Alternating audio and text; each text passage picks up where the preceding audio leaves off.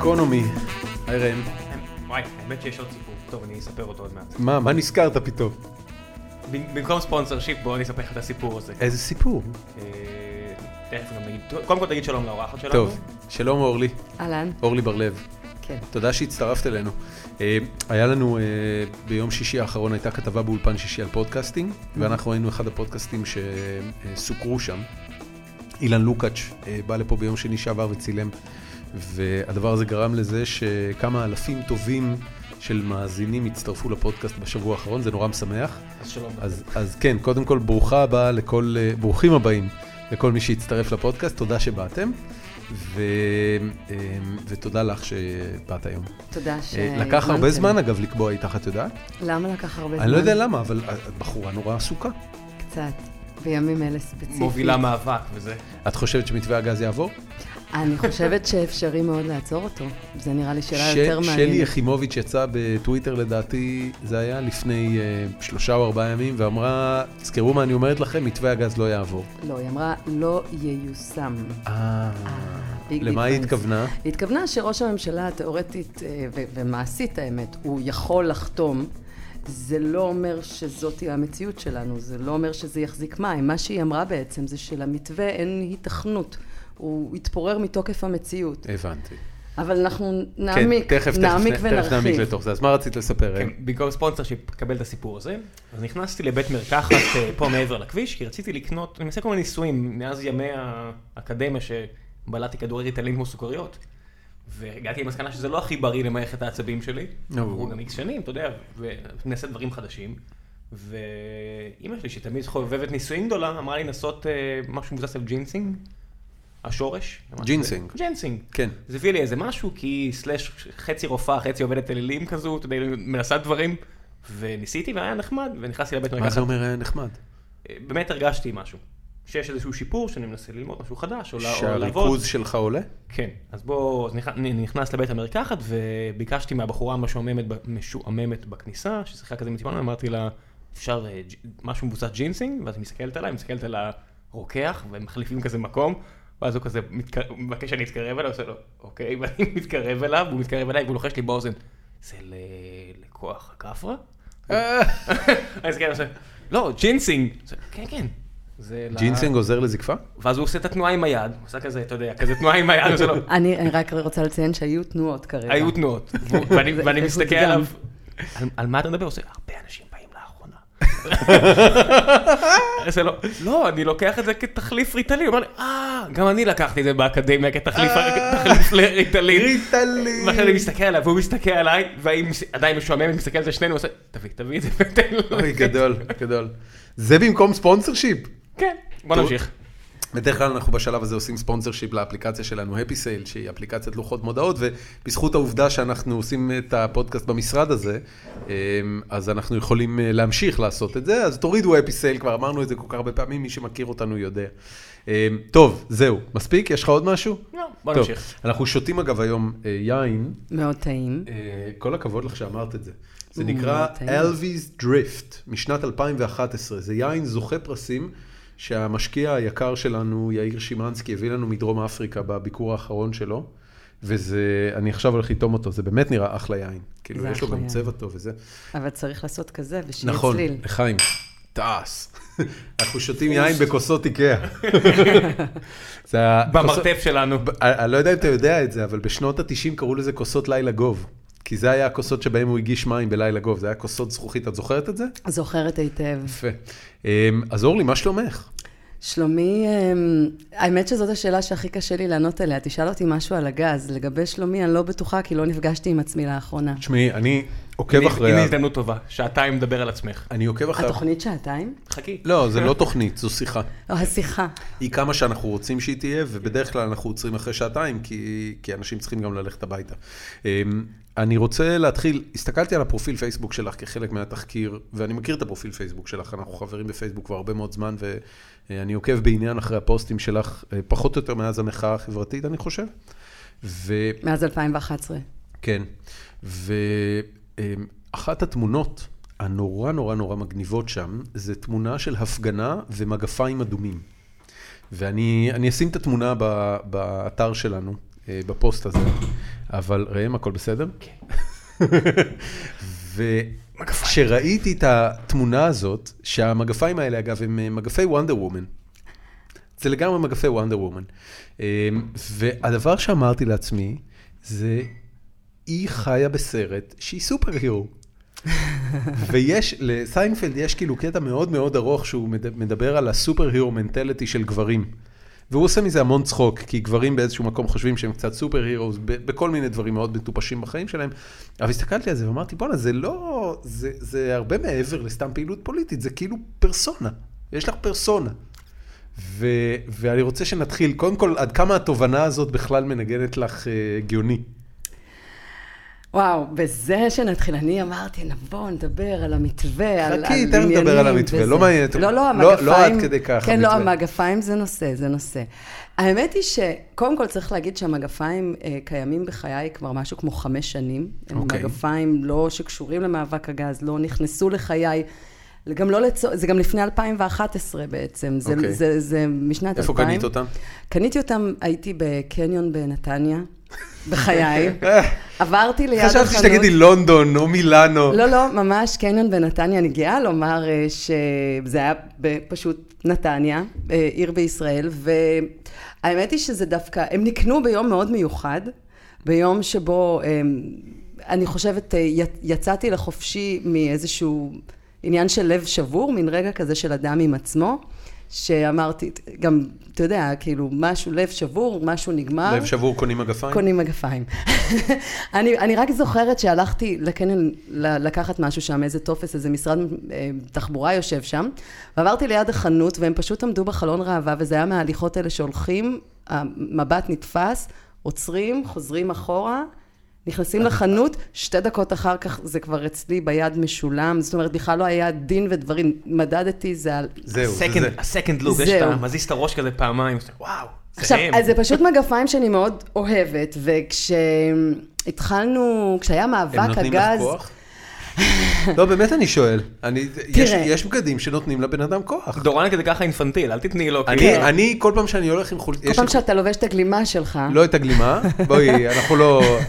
לא, לא. Because we're not crazy. אה, אבל, אבל כש, כשאני לובש חולצות של סטאר וורס, וגם יש לי חולצה אחת שקניתי ב DealExtreme של אה, סופרמן.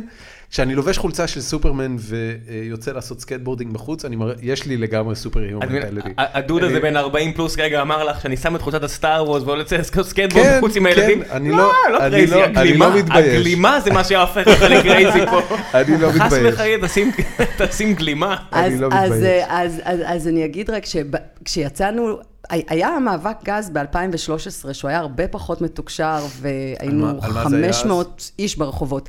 זה היה מאבק נגד אה, ייצוא הגז, זאת אומרת, הממשלה עמדה לאשר אה, ייצוא מסיבי של גז, לפי ההמלצות שמה שהיה אז, קראו לזה ועד, כלומר, ועדת צמח, המסקנות שלה היה, היו שצריך לייצא 53 אחוזים אה, מהגז שלנו, ואנחנו יצאנו לרחובות על זה והפגענו במשך שבועות מול בתים של שרים, אה, סילבן שלום היה אז אה, שר האנרגיה, נכון. יאיר לפיד היה אז שר האוצר, למרות שלפני הבחירות הוא התחייב לא לאשר את הייצוא, ועוד איך אישר את הייצוא.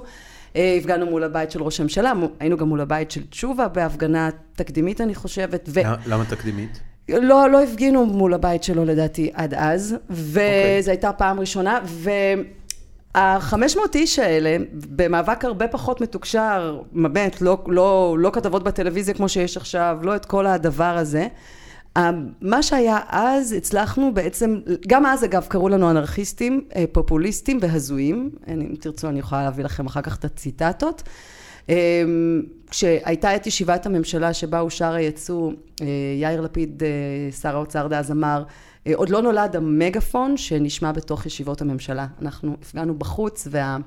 והקשב שלו לציבור היה מאוד, עוד לא נולד המגפון. את נורא סרקסטית. ש... כן. יש לך עכשיו, בטן מלאה עליו? לא, לא, לא יותר מאשר על עוד הרבה פוליטיקאים, אתה יודע, זה חלק לא... חלק מהם ממשיכים לעשות דברים לא מוצלחים גם כן, היום. כן, לא, כן, הוא, כן. הוא לא ייחודי, ב... הוא לא ייחודי ב...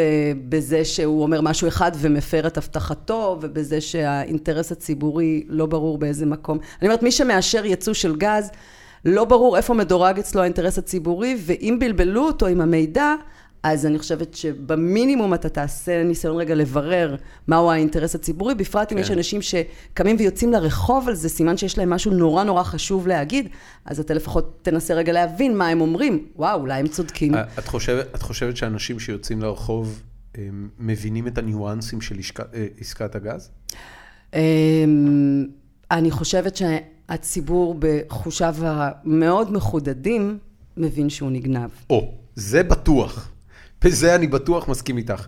השאלה אם את חושבת שהם מבינים את הניואנסים של עסקת הגז. שמע, יש פה כל כך הרבה ניואנסים. אה, תחשוב נכון, רק על- רק נכון העניין. הסביבתי. תחשוב שאם היו מעבירים פה, נגיד, בוא ניתן לך איזושהי- איזושהי תיאוריה. היו מעבירים את כל האוטובוסים בארץ לגז, כמו שעשו בהודו והרבה מקומות שסבלו מזיהום אוויר.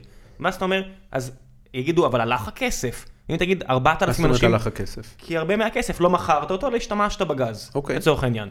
עכשיו, וגם עשית הוצאה שלא חשבת עליה, העברת אה, מ... נגיד, אתה צריך לתת איזושהי סובסידיה לאגד שיעשו את זה, כן. העברת מבנזין לגז, כן. אבל בגלל שזה הרבה פחות מזהם, כמות האנשים שחולים באסתמה, ומלא תיאוריות לגבי אה, אוטיזם בקרב חברה בעיר מודרנית, שזה תמיד בשיעור עלייה ואף אחד לא יודע בדיוק למה, והמון המון מחלות כמו סרטן ריאות, הורדת אותם. ותמותה, תמותה, כן, חסכת. אנשים מתים מזיהום אוויר, ב- אני אגיד לך כן. כמה חסכת, אתה יודע כמה אתה חוסך על אה, זיהום אוויר בשנה? אני אגיד לך. כנראה שמאות מיליונים אם לא מיליארדים. שמונה מיליארד שקל כל שנה אנחנו משלמים על זיהום אוויר, ואתם זיהום יודעים כמה נקבל מהמיסוי, מה- מהמאות שהבטיחו, המיליארדים שיישפכו כאן אה, סביב סיפור הגז, לפי הגרסאות שלהם, לא לפי הגרסאות שלנו, זאת אומרת, של, מה- לא, מה לא לפי? תחשבים, של- של, של, אה, של, של נובל? הממשלה, לא, לא, של הממשלה. כמה נקבל ממיסוי. בסדר גודל של חמישה, שישה מיליארד דולר בשנה. זאת אומרת, אנחנו נקבל פחות, אנחנו נשלם יותר על זיהום. לא ספרתי את העובדה שאם אתה הורה לילד עם אסתמה, אז אתה לפעמים מפסיד ימי עבודה, וזה גם... אז- כלומר, אז מה- זה, מה- זה, זה עניין של איכות חיים, זה לא רק כסף, לא, זה העובדה שאנשים כן, יש מתים, פה- את זה בטח אי אפשר לכמת. יש פה הרבה דברים שאף אחד נגיד לא אמר. אתה יודע, תיקח למשל את בייג'ינג, עיר ענקית, אחת הערים הכלכליות הכי חשובות בעולם היום, הם הקימו בעלות של עשרות מיליארדים גדר חיה מסביב לכל העיר, רק כדי לנסות לצמצם את העניין של זיהום אוויר. עכשיו אתה אוקיי. אומר, פה כל ממשלה חושבת, או במקרה הזה על אפס צעדים קדימה, או במקרה נגיד של ממשלות ממש מוצלחות צעד אחד קדימה. אתה אומר, איך זה ייראה בשנה הבאה? סליחה, אני, I beg to differ, מתווה הגז זה מיליון צעדים לא, לא, אחורה. בסדר, אז איך שלא תסובבי את זה. אז אתה יודע, להדגיש את הנקודה, אבל אתה אומר, אף אחד לא אומר, הלאה. אז אתה מדבר על הניואנסים הקטנים, אני אומר, לא רק שהציבור לא מבין, אני חושב שגם, אתה יודע, תשאל את יאיר לפיד, תשים אותו על, על הגריל ושאל אותו מה הוא חושב על העניין הזה, לא בטוח שהוא באמת, מישהו הביא לו את הנתונים, או חשב על זה. נראה כאילו אבל כל זה ה... בדיוק העניין. כן. איך בהחלטה כלכלית כל כך חשובה, ואנחנו דיברנו על זה לא 2013, כן. זה, זה, זה היה אז המאבק על היצוא, עכשיו אנחנו נמצאים במאבק שכולל שוב את סיפור היצוא, וכולל עוד את כל העניין של המונופול ושל המחירים, ובעצם נהיה לנו מין הסדרה של כל נושא משק הגז, פתאום, מה עושים עם, עם מקורות האנרגיה שלנו, נהיו שאלות מאוד מאוד כבדות משקל. בתוך כל הסיפור הזה, כמה מהאנשים שמתעסקים בזה באמת למדו את החומר. מעט מאוד אנשים מבינים בגז, מעט מאוד אנשים מבינים בזה, זה תחום שהוא חדש בישראל. אה, יחסית, אה, זה לא משהו שהיה קיים מאז שקמה המדינה. יש דברים שצריך להבין, אה, תשאלו כמה משלחות לימודיות יצאו מטעם השלטון כדי לראות מה נעשה בעולם. מעט מאוד, חמש פעמים אולי לאורך כל השנים. זה מעט מאוד, ואתה שומע את אנשי משרד האנרגיה, מדברים, אני קוראת לזה בנובלית שוטפת. כן. אתה, עכשיו שואלים אותי, מה, אז, אז, אז כולם מושחתים? ולא, זה, לא, זה לא עניין של מושחתים. רולניק ישב בכיסא שלך לפני כמה חודשים ואמר שזה פשוט לא עניין של שחיתות, כמו שזה עניין של אה, מי מזין אותך באינפורמציה, בדיוק. ומה האינטרס שלך לעשות את העבודה שלך עבור האינטרס הציבורי. בדיוק, אבל, אה, אבל אין, עוד לפני אין, בדיקה... אין מדליות על, אה, על אה, לשרת את הציבור. גם לא בטוח שכולם מסוגלים. מבין ה-120 חברי כנסת, אבל לא רק חברי אני מדבר על כנסת, פקידות, אני בכלל לא מדבר על... אה, פקידות. גם יכול להיות שגם חלק גדול מהפקידים האלה, מאוד יכול להיות שהם פשוט לא מסוגלים להתמודד עם כובד המשקל הזה. יכול להיות, זה- יכול להיות, לא אבל, עניין. אבל, אבל, אבל עוד לפני זה, אפילו עוד לפני השאלות הכבדות, אתה, זה בהנחה שהם יודעים מה, מה קורה. יש תפיסת עולם טייקוניסטית שמסתובבת במסדרונות הממשלה, וזה נובע מזה שהם אלה האנשים שאיתם הם מדברים, זה המיליה. הון ושלטון מדברים אחד עם השני, איתם הם יושבים לקפה, איתם הם ישבו חצי שנה עכשיו, ובלי פרוטוקולים, ובמשא ומתן של המדינה עם חברות הגז, בלי שהציבור מעורב, בלי שהקשיבו לציבור בש... באיזשהו שלב. אה, איך, איך, ממי הם אמורים לדעת מהו האינטרס הציבורי כפי שאנחנו תופסים אותו, אוקיי? ולא כפי ש... אני שומעת, זה, זה אגב מדהים, אני שומעת את אה, נציגי חברות הגז מדברים על כמה טוב יהיה לישראל אם יאושר המתווה ואני נדהמת כי לא ידעתי שהם השגרירים, השגרירים לענייני האינטרס הציבורי, כן. לומר, אתה יודע, האידיאל של שגרירי הגז, מה שאת קוראת לו, ואנשים שעובדים עבור נובל הוא רק מספר אחד. המטרה, אתה יודע, כשעבדתי בחברה אמריקאית גדולה בשם Texas Instruments, אז היה לנו כזה מדי פעם בדיקות. היו מגיעים אנשים מה corporate, מארצות הברית, והיו שואלים אותנו, את העובדים הפשוטים, מה המטרה שלך כעובד, מה המטרה של כולם. והיה ממש תשובות שאתה צריך להגיד. זה לא באיזה קטע של 1984, אלא אתה יודע, ככה אתה, אתה יודע, רוח המפקד. אתה יודע מה המטרה העליונה של כל תאגיד אמריקאי? תשואה לבעלי המניות? תשואה לבעלי המניות, זה מספר אחד. עכשיו אני מסתכל פה על גרף שאמור לעניין את כל מי שאתה חושב מה הסיכויים שלך להצליח בניסיון שלך. נובל אנרגי. לא, לא, לא שלי, שלנו. של, של, של כל מי שאיתך, כל מי שאיתך. שיוצאים. כן, לא, זה לא, זה, זה לא מאבק שלי, זה... לגמרי. נובל אנרגי, אחד האסטים הכי גדולים שלה, זה השדה פה לחופי מדינת ישראל, שלפי דעתי הוא 60-65 אחוז מכל התשואה העתידית שלהם. המניה של נובל, בוא נשחק משחק. המניה של נובל אנרגי, מרץ 15, 2013. התקופה שאת דיברת עליה. מה, כמה, כמה המניה, מה שיעור המניה? שווי? שווי. כמה מניה אחת נסחרת? 50 דולר. 207 דולר. סבבה. כמה מניה נסחרת היום? 236. אם אתה רוצה לדעת... זאת אומרת 70 אחוז מהערך נמחק? כן. אם אתה לדעת כמה... מה קרה בדרך? מחאת הגז. לא, ירידה של אה, מחירי, האנרגיה, בכלל מחירי האנרגיה, לא רק הגז. בגלל הפרקינג בארצות הברית? לא. בגלל הרבה דברים, בגלל הרבה סיבות, אבל יש בשנה האחרונה צניחה, בשנתיים האחרונות, צניחה של באמת עשרות אחוזים. ועדיין, הצניחה הזו שאת מדברת עליה היא משהו או ליניארי, או נגיד לפחות מונוטוני יורד נקרא לזה. ואם אתה מסתכל על הגרף של המניה, בין מרץ 15 למרץ למחרת, החברה איבדה 60 אחוז. מה שאתה בעצם אומר לי... 60 אחוז שישנסקי. מה שאתה אומר לי זה, הבנתי. אתה אומר, אתה אומר ש... שישינסקי היה ב-2011. לא, היה שישינסקי ב' לפי דעתי? אה, לא, זה שישינסקי 2 זה כי"ל. מאבק הגז היה ביוני 2013. אז הייתה, לא. אז כן. התקבלה החלטה על הייצוא. אמ, אבל 2013 תלוי מתי, לא יודעת על מה אתה מסתכל. בכל אופן, המחירים ירדו... אבל, אבל, אבל כן. ירדו בעשרות אחוזים, ולא אז, רק אז... זה, היא במצוקה עכשיו. נובל אנרג'י, היא מוכרת עכשיו חצי מהשדה הקפריסאי שלה, בשדה אפרודיטה הוא נקרא. היא מוכרת את זה לחברת BG כי היא במצוקה של מזומנים, היא מפסידה בכל העולם. ישראל הוא הפרויקט הכי רווחי שלה, ו, ומה הקטע? זאת אומרת, היא נמצאת בעמדת חולשה גמורה.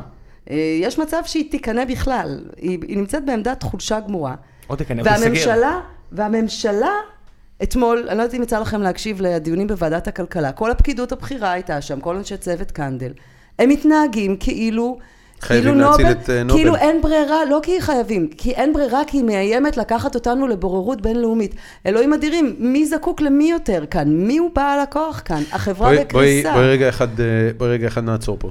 אה, אני רוצה לחזור למגפיים שקנית ב-2011. כן, שהם היו איתי ב-2013 ברחוב. וואלה. ו... למה? כי אני אוהבת אותם. את המגפיים. פשוט. מעולה. ואז זה פשוט נהיה שהתחילו לצלם, ואנשים... זה הפך לפאוור בוטס שלך. וזה פשוט נהיה, זה פשוט נהיה. את, את, אה, אז את... עכשיו זה כבר המדהים, זאת אומרת שאני הולכת להפגנה, קודם כל אני חייבת להתוודות על משהו, אני כבר הגעתי לשלב, זאת אומרת בשבת האחרונה מצאתי את עצמי בארבע אחרי צהריים אומרת לעצמי את המשפט, אין לי מה ללבוש להפגנה. זה פשוט, אמרתי, אלוהים אדירים, די, הפגנה אחרי הפגנה אחרי, עברתי על השמלה הזאת והשמלה הזאת והחצאית, אבל מגפיים יש, כן. מגפיים יש. בניגוד להרבה אנשים אחרים שבאים, איזה חולצת צ'ה גווארה אני ככה פעם. כן. זאת עם אדום כן, על הרקע השחור, השחור על הרקע האדום. לא, אני ככה, מגפיים יש, אז... אבל מאיפה הגיע העניין המהפכני? זאת אומרת, מאיפה זה, מה... מה הרגע שבו, אם אני, אם אני זוכר נכון את הביוגרפיה שלך, את התחלת כעיתונאית, נכון? כן, היית הייתי, בתקשורת. הייתי בתקשורת. למדתי תקשורת וניהול במכלל אוקיי. ולקראת okay. סוף הלימודים אה, הייתי, דיווחתי על פקקי תנועה ברשת ג' מהמטוס הקל. וואו. הגרסה שלפני הווייז. Great success. כן, זה היה, ככה, ככה התחלתי, בלמעלה. זה נהדר. האמת, היה תענוג, היה תענוג, ו... אשכרה הייתם מסתובבים במסוק שעות מעל מטוס, מטוס פייפר קטן. עם אדי דלק, הייתה לי תחילה. נוראית, זה היה מזעזע. אוי ואבוי. אבל אה, זה היה... זה היה שרדת, לא התרסקת? אני, אה, זה, זה היה פשוט מדהים. הייתה פעם אחת ש... אני, אני לא יודעת אם אני יכולה לספר את זה, אבל נראה לי שעברו כל כך הרבה שנים שלא ימצאו... מפרקים את רשות השידור. אם ינון זה לא- מגל קשור לזה, אל תספרי, לא. כי הוא עבר מספיק. כן.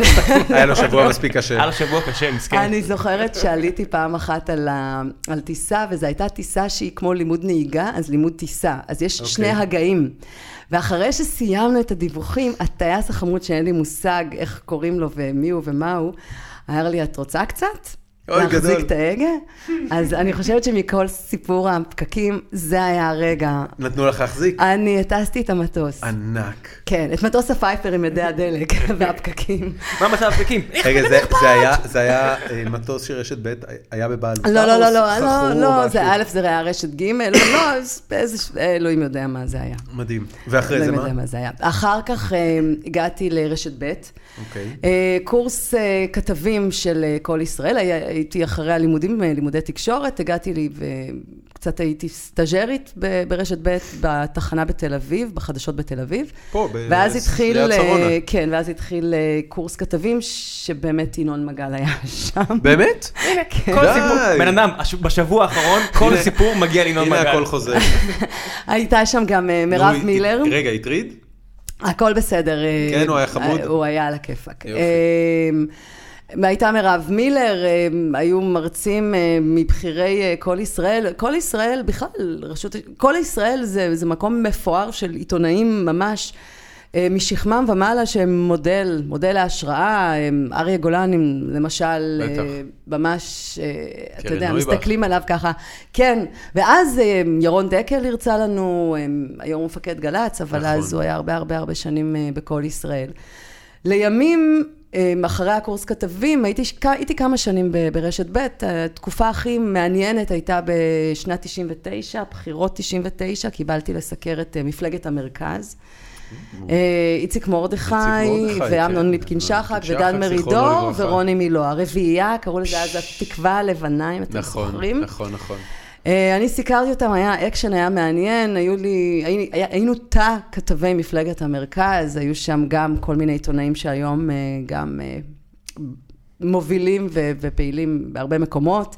אה, היה מרתק, ואחרי שברק זכה בבחירות האלה ב-99, זוכרים? שחר בטח, של יום בטח, חדש בטח. וכולי. יציאה מלבנון. אז אני סיקרתי את אה, כל רק לא ש"ס. כן, כל ה- כולם צעקו בכיכר רבין, פה לידינו.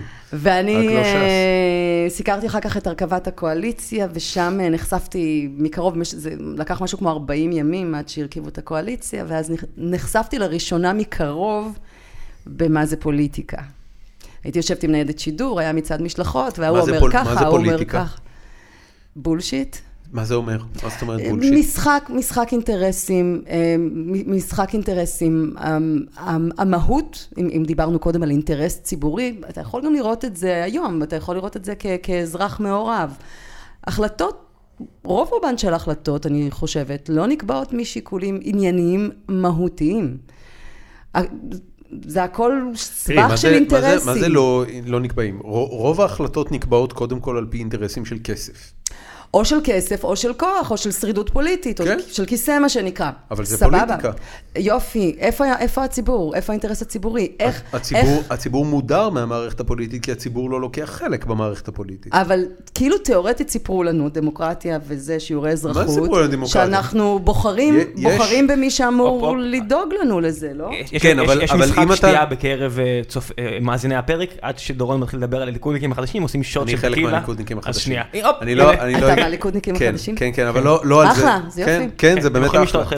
אבל, אנשים אבל אני, תתפקדו. אני, אני רוצה.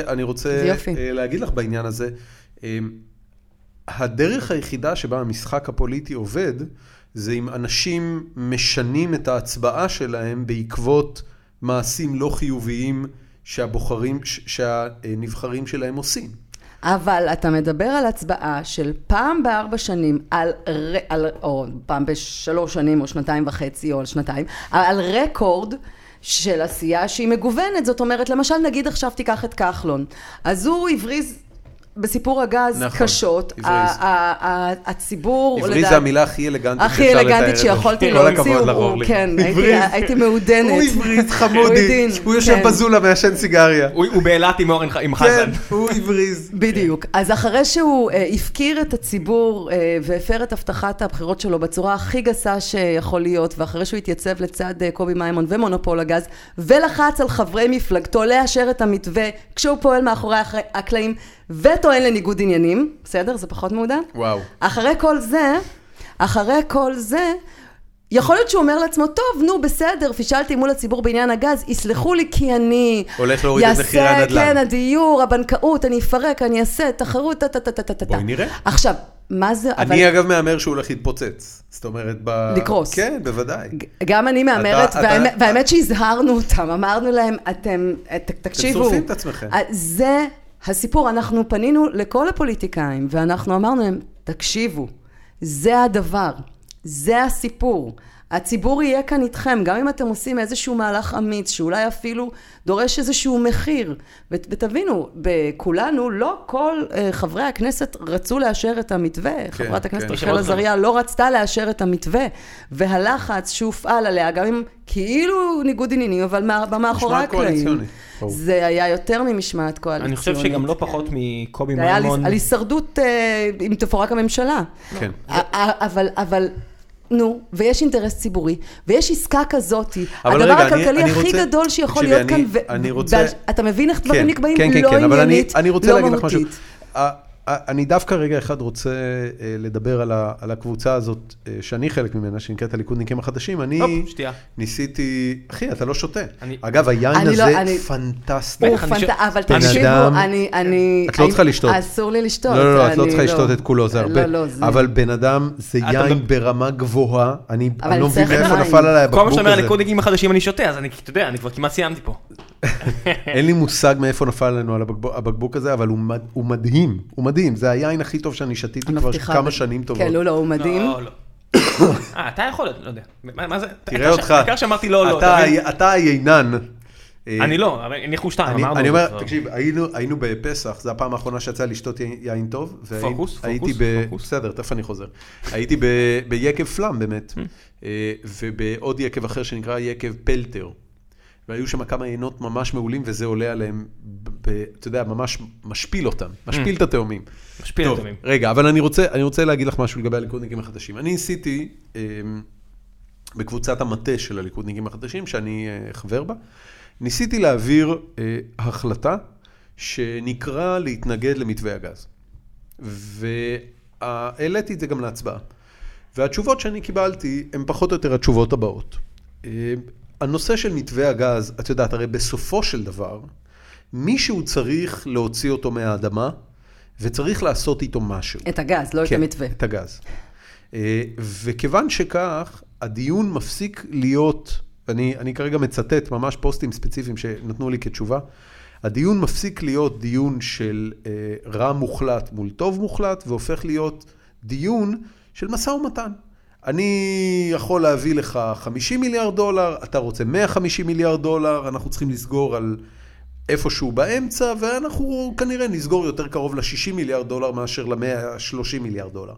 אה, השאלה היא, איפה באמת נעשה פה, איפה באמת נעשה פה עוול כל כך גדול? כי הרי, את יודעת, לי ולראם, אנחנו מדברים הרבה מאוד על מתווה הגז, ובאיזושהי נקודה שאני ממש התעצבנתי, אז הוא אמר לי, תקשיב, בן אדם, בסופו של דבר זה עשרות רבות של מיליארדים, שקודם לא היו למדינה, ועכשיו כן יהיו למדינה. אז it's all good, זה הכל חדשות טובות, זה רק שאלה של כמה טובות. אתה, זה יכול להיות טובות X וזה יכול להיות טובות 3X. זה לא יכול להיות טובות 50X, וזה לא יכול להיות כנראה טובות גם 10X, אלא אם כן תכף תתקני אותי. מה אה. עם מינוס? תסבירי. מינוס, שאתה יוצא במינוס. זה, זה מה שעושה מתווה הגז, זה בוא, לא חדשות בואי, טובות. בואי עכשיו זה חדשות לנו. רעות, בואי רעות תסבירי. מאוד, בואי תסבירי רעות את זה. מאוד. איפה, איפה, איפה מתווה הגז מוביל את החלק של מדינת ישראל להיות שלילי בסיפור? זה לא, זה החלק של הציבור, של הציבור. אתה אומר אוקיי. מדינת ישראל, אז שנבין, של הציבור, של האזרחים, של אוקיי. המדינה, של הכלכלה. זאת אוקיי. אומרת, זה, זה מכלול איך- איך שלם. הדבר הזה הולך אגב, לקרות? כולל גם תעשיינים, מפעלים, כולל חבילה שלמה. זה לא רק האזרח הפשוט בבית. אוקיי. למעט, בעצם, אם, אם, אם אני יכולה רגע לסכם את זה, המ- בשורה, מתווה הגז מיטיב אך ורק עם חברות הגז, ובכל אחד מסעיפיו מיטיב עם חברות הגז ופוגע בציבור. זאת אומרת שאם לא... אין, אין סעיף אחד במתווה שהוא לטו... אין אחד. אין, אין עניין של תמלוגים? אין אחד. אנחנו לא מקבלים תמלוגים? רגע, ה- ה- המתווה לא דן בתמלוגים. ד- תמלוגים לכאורה סודר בשישינסקי. בוא, בוא, אולי בואו נעשה- בואו ניישר קו רגע. קדימה. בואו ניישר קו. ו- ואני, ואני, ו- ו- ואם בסוף היישור קו הזה לא עניתי על השאלה למה אנחנו במינוס, למה זה חדשות רעות, אז תזכיר לי ואני... בסדר. בואו ניישר קו. רשמתי. קודם כל, בוא, בוא נדבר רגע על מה זה גז. גז, אנשים חושבים שזה הגז בישול בבית, שעליו שמים את הפינג'אן, אז לא. זה לא, זה לא גז לבישול. מגז מייצרים חשמל. החשמל שאנחנו מדליקים בבית, האור, זה מגז. גז זה בעצם תשומות של אנרגיה. תשומות זה לא מילה להגיד ברדיו. זה אנרגיה, זה, זה מקור לא רדיו. אנרגיה. בסדר, כן. את יכולה להגיד תשומות. מותר כן. פה להגיד uh, תשומות. זה, זה מקור אנרגיה. עכשיו, אם, אם, אם, אם לא גז, אז אנחנו צריכים משהו אחר, כן? ש, שיהיה ברור שאנחנו כמדינה, כמו חמצן, אנחנו צריכים את האנרגיה כדי שנוכל לשבת כאן ולנהל את השיחה נכון, הזאת. נכון. כדי כדי שאנשים הפחם. יוכלו... אה, פחם או מזוט. פחם הוא כרגע 60% מהאנרגיה הישראלית. נכון, נכון. פחם כרגע 60 והגז הוא 40 אחוז. עכשיו, המאבק הוא קודם כל על הגז. הנה, עשיתי כזה. על הגז, לא על הכסף. עוד לפני שאנחנו מדברים על כסף, על הגז. למה? כי כל מדינה צריכה מקור אנרגיה. עכשיו, אוקיי. אם, אם קרה לך נס בטעות, וגילית מקור אנרגיה שלך, הדבר הכי כלכלי, הכי כדאי, הוא אשכרה להשתמש בו, ולא לרוץ החוצה ולייצא את זה, כן, אבל מה זה להשתמש. בו? בשביל להשתמש בו המדינה צריכה להקים מפעלים שישמישו אותו. הגז הזה צריך לצאת מהאדמה, הגז הזה צריך להיות מובל למפעלים ולתחנות יש כוח. עוד- המדינה לא בעלים של אה, אסדת הקידוח. אז יש חברות שעושות את זה, כמו אוקיי. שהמדינה בנתה את הכבישים חלק בעצמה, אבל כביש 6 נדמה לי נבנה על ידי יזם פרטי, נכון? כן, אבל, אז- אבל, אז- אבל אז- היזם אז- הפרטי הזה אז קיבל אותו דבר. בתמורה את כל ההכנסות של כביש 6 ל-20 אבל- שנה. אז יש משא ומתן שמתנהל, ואין... אין- זה לא מתווה הגז? לא, מתווה... רגע, אוקיי, סליחה. בוא, בוא נשאר בסיפור. סליחה, סליחה, סליחה, בואי נמשיך. אז אנחנו בעצם נמצאים בסיטואציה שבה יש כאן מקור אנרגיה שאנחנו יכולים ממש להשתמש בו. עכשיו, מה הוא ייתן לנו אם נשתמש בו? מה הוא ייתן לנו? אז, אז ראם כבר דיבר על סיפור זיהום האוויר. אז הוא אנרגיה נקייה יותר, אבל הוא לא רק נקי יותר, הוא גם זול יותר. עכשיו, כשאנחנו אומרים זול, זה אומר שאנחנו נשלם תעריפי חשמל נמוכים יותר, משמעותית, ב-30 אחוז. זה יכול לחסוך לנו, ראיתי את אחד החישובים, דובר על 2,000-3,000 שקל לבית אב כל שנה. כל שנה, אוקיי?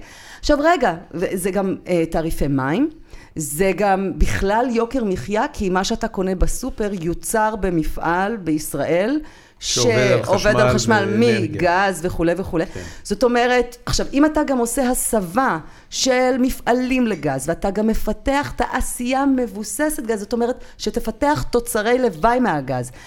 מדינות נחשלות מייצאות את חומר הגלם, מדינות מתקדמות משאירות את חומר הגלם פה, לוקחות מפעלים שעושים מזה תוצרי לוואי, ואת זה מייצאים, אוקיי? זה ההיגיון הכלכלי, זה מה שעושות מדינות מתקדמות. אוקיי. יש פה בעצם הזדמנות לשגשוג ורווחה של מדינה, וזה עוד לפני שדיברנו על זה שתמלוגים, אנחנו נקבל בין אם זה יימכר החוצה, ובין אם זה יימכר פנימה. ואני גם אגיד לכם יותר מזה, שהמתווה גם דואג שאם זה יימכר החוצה במחיר יותר זול, אז אנחנו נקבל מיסוי נמוך יותר. זאת אומרת, יש לנו את כל הסיבות שבעולם לרצות להשתמש בגז הזה ולשנים ארוכות. לילדינו ולנכדינו, זה השלב שאני למה? אוהבת. למה? תן לי שנייה, רק אה, משהו אחד ש... תן לי מה שנקרא לשחק את ה-Devil's Advocate במקרה יאללה. הזה. למרות שאנחנו, אני מניח שאני ואת עם דעות די דומות, אבל תני לי בכל זאת לשחק את ה-Devil's Advocate. שנגיד אני ודורון עכשיו רוצים להגיש תוכנית עסקית למשקיע חדש או whatever, אחד הסעיפים שבהם הוא יעשה לנו grill, drill down, שאל אותנו מה הסיכונים לרעיון שלכם. מה, מה, איזה הפתעות עלולות לצאת בדרך, שאתה חוזה אותם כבר עכשיו באיזושהי הסתברות, שאם הם צצו, טעית. אז תני לי לשאול, את יודעת, שאלתי את זה גם את, אה, את אה, רולניק בכל מיני מפגשים, ואני אשאל את זה איתך. מה, מה יכול להתגלות בעתיד, למשל דבר אחד יכול להיות, שפתאום טכנולוגיה חדשה וכבר לא צריך גז. ואז למשל זה הטעות שלא מכרנו את הכל ביום הראשון. אז בוא נ... מה- לא, מה- לא, מה אז עוד לא, יכול לא, להיות? אז אני לא, זהו, גם את זה אני לא מקבלת, כי בוא נדבר על זה רגע. כן. בוא נדבר על זה, כי זה הטיעון היחיד, אגב, שמעלים מולנו, שמה יקרה אם יהיו כאן אה, הראש היהודי, ממציא לנו פטנטים, ו- ויהיו המצאות היתוך חדשות. קר מחר. ואנחנו, אז, אז א', צריך להגיד שכל מקורות האנרגיה שהתגלו במאות השנים האחרונות, ואני יכולה לתת לכם, אם אתם רוצים, סקירה, החל מעץ להסקה, המשך בפחם, נפט ו- וכולי. אף מקור, זאת אומרת, כל פעם שהתגלה מקור אנרגיה חדש, הישנים הקודמים לא התייתרו. הם לא נעלמו, ובגדול, אמנם כרגע יש ירידה של מחירי אנרגיה בכל העולם וכולי, אבל בגדול, לאורך השנים, אם מסתכלים אחורה, ברמה של ממש עשרות שנים ומאות שנים אחורה, אם אנחנו מדברים על פחם, אנחנו רואים עלייה במחירים, כולל עץ להסקה. זאת אומרת, ההנחה הפסטורלית, שיהיו כאן אנרגיות חדשות בעוד אה, 20 שנה, אה, ואנחנו לא נצטרך גז, היא גם, היא, היא, היא לא מחזיקה מים, כי אנחנו נצטרך גז בכל מקרה. גם אם יש לך רוח ושמש והכול, עדיין לפעמים אין רוח, לפעמים יש חושך וכל הדברים האלה. אבל אגיד, גם, אגיד יותר מזה לגבי אנרגיות חדשות, כי אני מתה על טיעון אנרגיות חדשות. מדינת ישראל לא עושה כלום.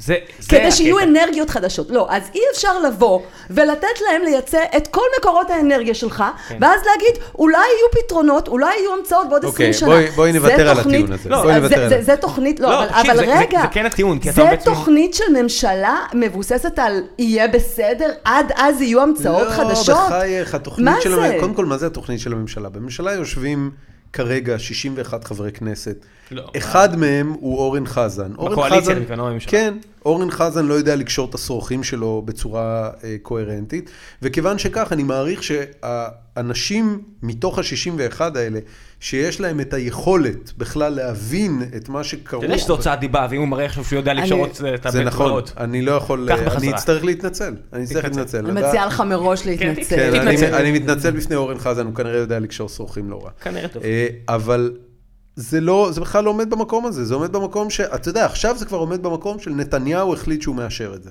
כן, אבל רגע, בואו בואו רגע, אבל- אתה, אבל אתה העלית בדיוק, טיעון, אה, אתה, בוא- עשית אז derailing לכל אז, העניין. אז, אז, אז, אז, א', אז א', חשוב להבין שכשמדינות מתכננות לעצמן, איך הם, איך הם, אה, זה לא אה, קורה פה. את, את האנרגיה, אורלי, את צודקת, זה לא לא, קורה אבל פה. תבינו שזה ל-50 שנה, אופק אנרגטי, כשמדינה יושבת לתכנן תוכנית, מאגרי הגז שיש היום למדינת ישראל, אם, אם אנחנו מפנים אותם לשימוש של השוק הישראלי בלבד, הם מוערכים באנרגיה הם יכולים זמינה להספיק ל-50 לנו שנה? אה, אה, יותר לכיוון ה-40 שנה, אוקיי. אה, ואולי אפשר, לא יודעת, זה קשה לדעת, כי תבינו, אין ודאות גם לגבי הכמויות. הם מאשרים ייצוא. כש- שחלק מהכמויות הן לא בוודאות של 100% אלא, או 90% אלא בוודאות של 50%. זאת אומרת, יש כאן החלטות ארוכות טווח, משפיעות אחורה, קדימה, ועשרות שנים קדימה, על בסיס משהו שחלקו בוודאות של 50% של כמויות. כן. זה די מטורף. בוא, בואי רגע, אני רוצה לשאול אותך שאלה כזו. מה קורה אם עכשיו נופל מתווה הגז? רגע, אבל עוד לא הסברנו, עוד לא... את- לא, כי אני, אני, אני אגיד לך מה העניין. אני... כי אתה עוד חושב, אתה עוד חושב, למה אני, למה אני מתעכבת? אתה עוד חושב שזה על כסף. אז הסברתי לך שזה על הגז עצמו, על המשאב. כן. אבל אני רוצה להגיד משהו יותר מזה. הג, הגז, תראי, ב, בעולם, גלוב, בעולם של כלכלה גלובלית, ובהנחה שלמדינת ישראל, לפחות בטווח הנראה לעין, יהיה אפשר, החלק בעולם הזה? אפשר, אפשר לבוא ולטעון שמדינת ישראל, אה, כמו שהיא מתנהלת בזירה הבינלאומית, יכולה למצוא את עצמה בעוד עשר שנים בלי שיש לה מישהו לקנות ממנו משאבי אנרגיה. אה, אבל, אבל אני חושב אז שזה לא יופי סביר. אני שהבאת חושב את לא הטיעון. סביר. אבל אין בעיה, גם אם... תראה. לכ- לכן זה כן על מי- כסף. אבל לא, זה- לא, זה רגע, תמיד עניין רגע, של עלות לא, לא, אלטרנטיבית. לא, לא, לא, רגע, לא. יש פה שיקולי ביטחון, ודווקא לא מהזווית שהממשלה מנסה להציג, של מצרים, וזה תכף נדבר על זה אולי, אלא ממקום אחר לגמרי, של באמת עצמאות אנרגטית. אצל מי נמצאות אה, 90% מעתודות הגז בעולם, לדעתך? לא יודע. ערב הסעודית. רוסיה, קטאר ואיראן. אוקיי. אוקיי, סבבה? אלה, אלה, מהם, מהם נביא גז. ממי אנחנו קונים גז מהם, היום? מ, מ, אנחנו, יש לנו גז היום, מתמר, מתשובה ונובל. לפני כן- כן. כן קנינו ממצרים, ממצרים, באמצעות צינור. התפוצץ, ראינו גם איך זה מסתבך כן, כן, כשזה קורה. נכון. עכשיו, ואז באמת עלו מחירי החשמל, כי היו צריכים לקנות פחם במקום. אבל גם צריך להגיד, גז מיובא עולה פי שלוש. מגז שיש לך כאן, כי יש עלויות של הנזלה. ברור. ושל הובלה. כן. זה, לכן אני אומרת, הסיפור של, אנחנו ביטחון אנרגטי, שמדינת ישראל תהיה עצמאית אנרגטית. אני לא מבינה איך אנשים לא... אתה יודע, פעם חיפ... רצו למצוא כאן נפט. והיה כזה את הפנטזיה הזאת, יואו, איזה מדהים אם, אם נמצא נפט. ונהיה עצמאים אנרגטיים. אל תרסי, עדיין יש אנשים שמנסים, שזה עם שתי אבל מקלות מצאנו ברמת משהו הגולן. יותר טוב מנפט. מצאנו גז, הוא נקי יותר, הוא זול, הוא, הוא, הוא, הוא כן. אנרגיית מעבר ביניים באמת, היא לתקופת ביניים, עד שנצליח להרים את עצמנו על אנרגיות מתחדשות אה, וירוקות. תרשי לי להגיד יאללה יאללה. כן, כן. זהו, בסדר, בדיוק. לא משנה. אני אפתור אותך אוקיי, ביאללה יאללה אז- בקטע הזה. אז אז בסדר. סיכמנו את פרק הביטחון, אז אני אומרת, אה, רק כדי לסכם רק את הפרק הזה, בעצם המאבק עוד לפני הכסף, ואם תרצה נדבר על כמה נקבל וכמה אומרים שנקבל, כמה אז באמת, את אומרת, הג- זה הגיש- קודם כל על הגז, על המשאב עצמו, על זה שנשתמש הגישה, בו. הגישה הראשונה, אם ככה, ש, שבה בעצם מנסים לפרק את מתווה הגז או להציע משהו אלטרנטיבי, זה א', אל תמכרו את זה לאף אחד. זה מה שאת אומרת אני בעצם. אומרת, קודם כל, בואו נברר כמה אנחנו צריכים. אתם יודעים שאף אחד לא עשה את הבדיקה הזאת בצורה נכון, רצינית נכון, ומקצועית. נכון. את זה אני יודע נראה לי דווקא. שכל עסק נורמלי היה שוקל את השיקולים לפני שהוא רץ לעשות משהו. מדינת בודק- ישראל היא לא עסק נורמלי. כל עסק כן. נורמלי היה מחליף את המנכ"ל מזמן. בדיוק. בכל מקרה, אה, אז אחד, או את, או את סמנכ"ל הכספים משהו, אחד, כמה אנחנו צריכים, כמה באמת יש לנו, מה זה אומר אם אנחנו למשל, כל מיני שיקולים, עשו כל מיני תחזיות של ביקושים, אז ב-2013 עם המגפיים האדומים וצמח, כן. אז עשו כל מיני תחזיות ביקושים, לא הכניסו את הנושא של תחבורה. לא הלכו ובדקו מה זה אומר ללכת ולהעביר את אה, כל האוטובוסים בישראל לגז. לגז. עכשיו, זה מטורף, למה לא? למה, שמישהו ייתן לי סיבה אחת הגיונית, למה לא? סיבה אחת הגיונית, כי ביבי צריך לבחור, להיבחר עוד פעם, והוא החליט שזה ימין נגד שמאל, לא, ואת באה לו לא טוב. אה, אתה, מסביר עכשיו את התעמולה, איך הוא מתמודד עם לא, המאבק, אבל לא את הלמה. אני חושב שבשלב מסוים, את מחפשים, אינטרס כלכלי, מחפשים זה, מחפשים זה. אני חושב שבשלב מסוים צריך להגיד את האמת, האיש ממש אוהב להיות בשלטון, ואם הוא בחר שזה מה שיהיה, ונראה... אבל למה? למה? הוא מתאבד על זה? אתם יודעים שראש הממשלה לא התאבד על נושאים, שום דבר. למעט ישראל היום, איראן. למעט ישראל לא, היום, איראן- איראן הוא התאבד הרבה יותר. לפי דעתי. הרבה כסף, אני- הרבה כסף נשפך שם. לא יודעת, לא הרבה נכנסת מאוד לעניינים כסף האלה. נשפך על הגרעין ישראל האיראני. היום, אנ- אנחנו- אנחנו כנראה לא נדע אף פעם כמה. לא, פוליטית באמת אף אחד לא היה נגד איראן. להתאבד, אבל זה לא אותו דבר. אני מדברת כן. איתכם על קונפליקט פנימי, כן. כן, כן. שהוא כן. מתאבד על הדבר, ושהוא מתעמת עד הסוף והולך עד הסוף. אני, אני מעריך שהוא חושב שהשלטון שלו במידה רבה תלוי בזה שהעסקה הזאת תעבור. איך הרי העסקה הזאת בשקט, אם לא היינו עושים את כל הרעש והבלאגן, היא הייתה עוברת בשקט. לא, אבל יכול להיות שהוא הוא לא פיקשש. היה חייב, כן. הוא לא היה חייב. מרגע שהתחילה התנגדות, לכאורה, הוא יכול היה להיות יותר קשוב, יותר זה, יותר זה. כן. אגב, זה עומד לת- בטח לקרות. אנחנו תכף נשמע איך ראש הממשלה קשוב לרחשי הציבור, ויש בטח איזה מתווה משופר.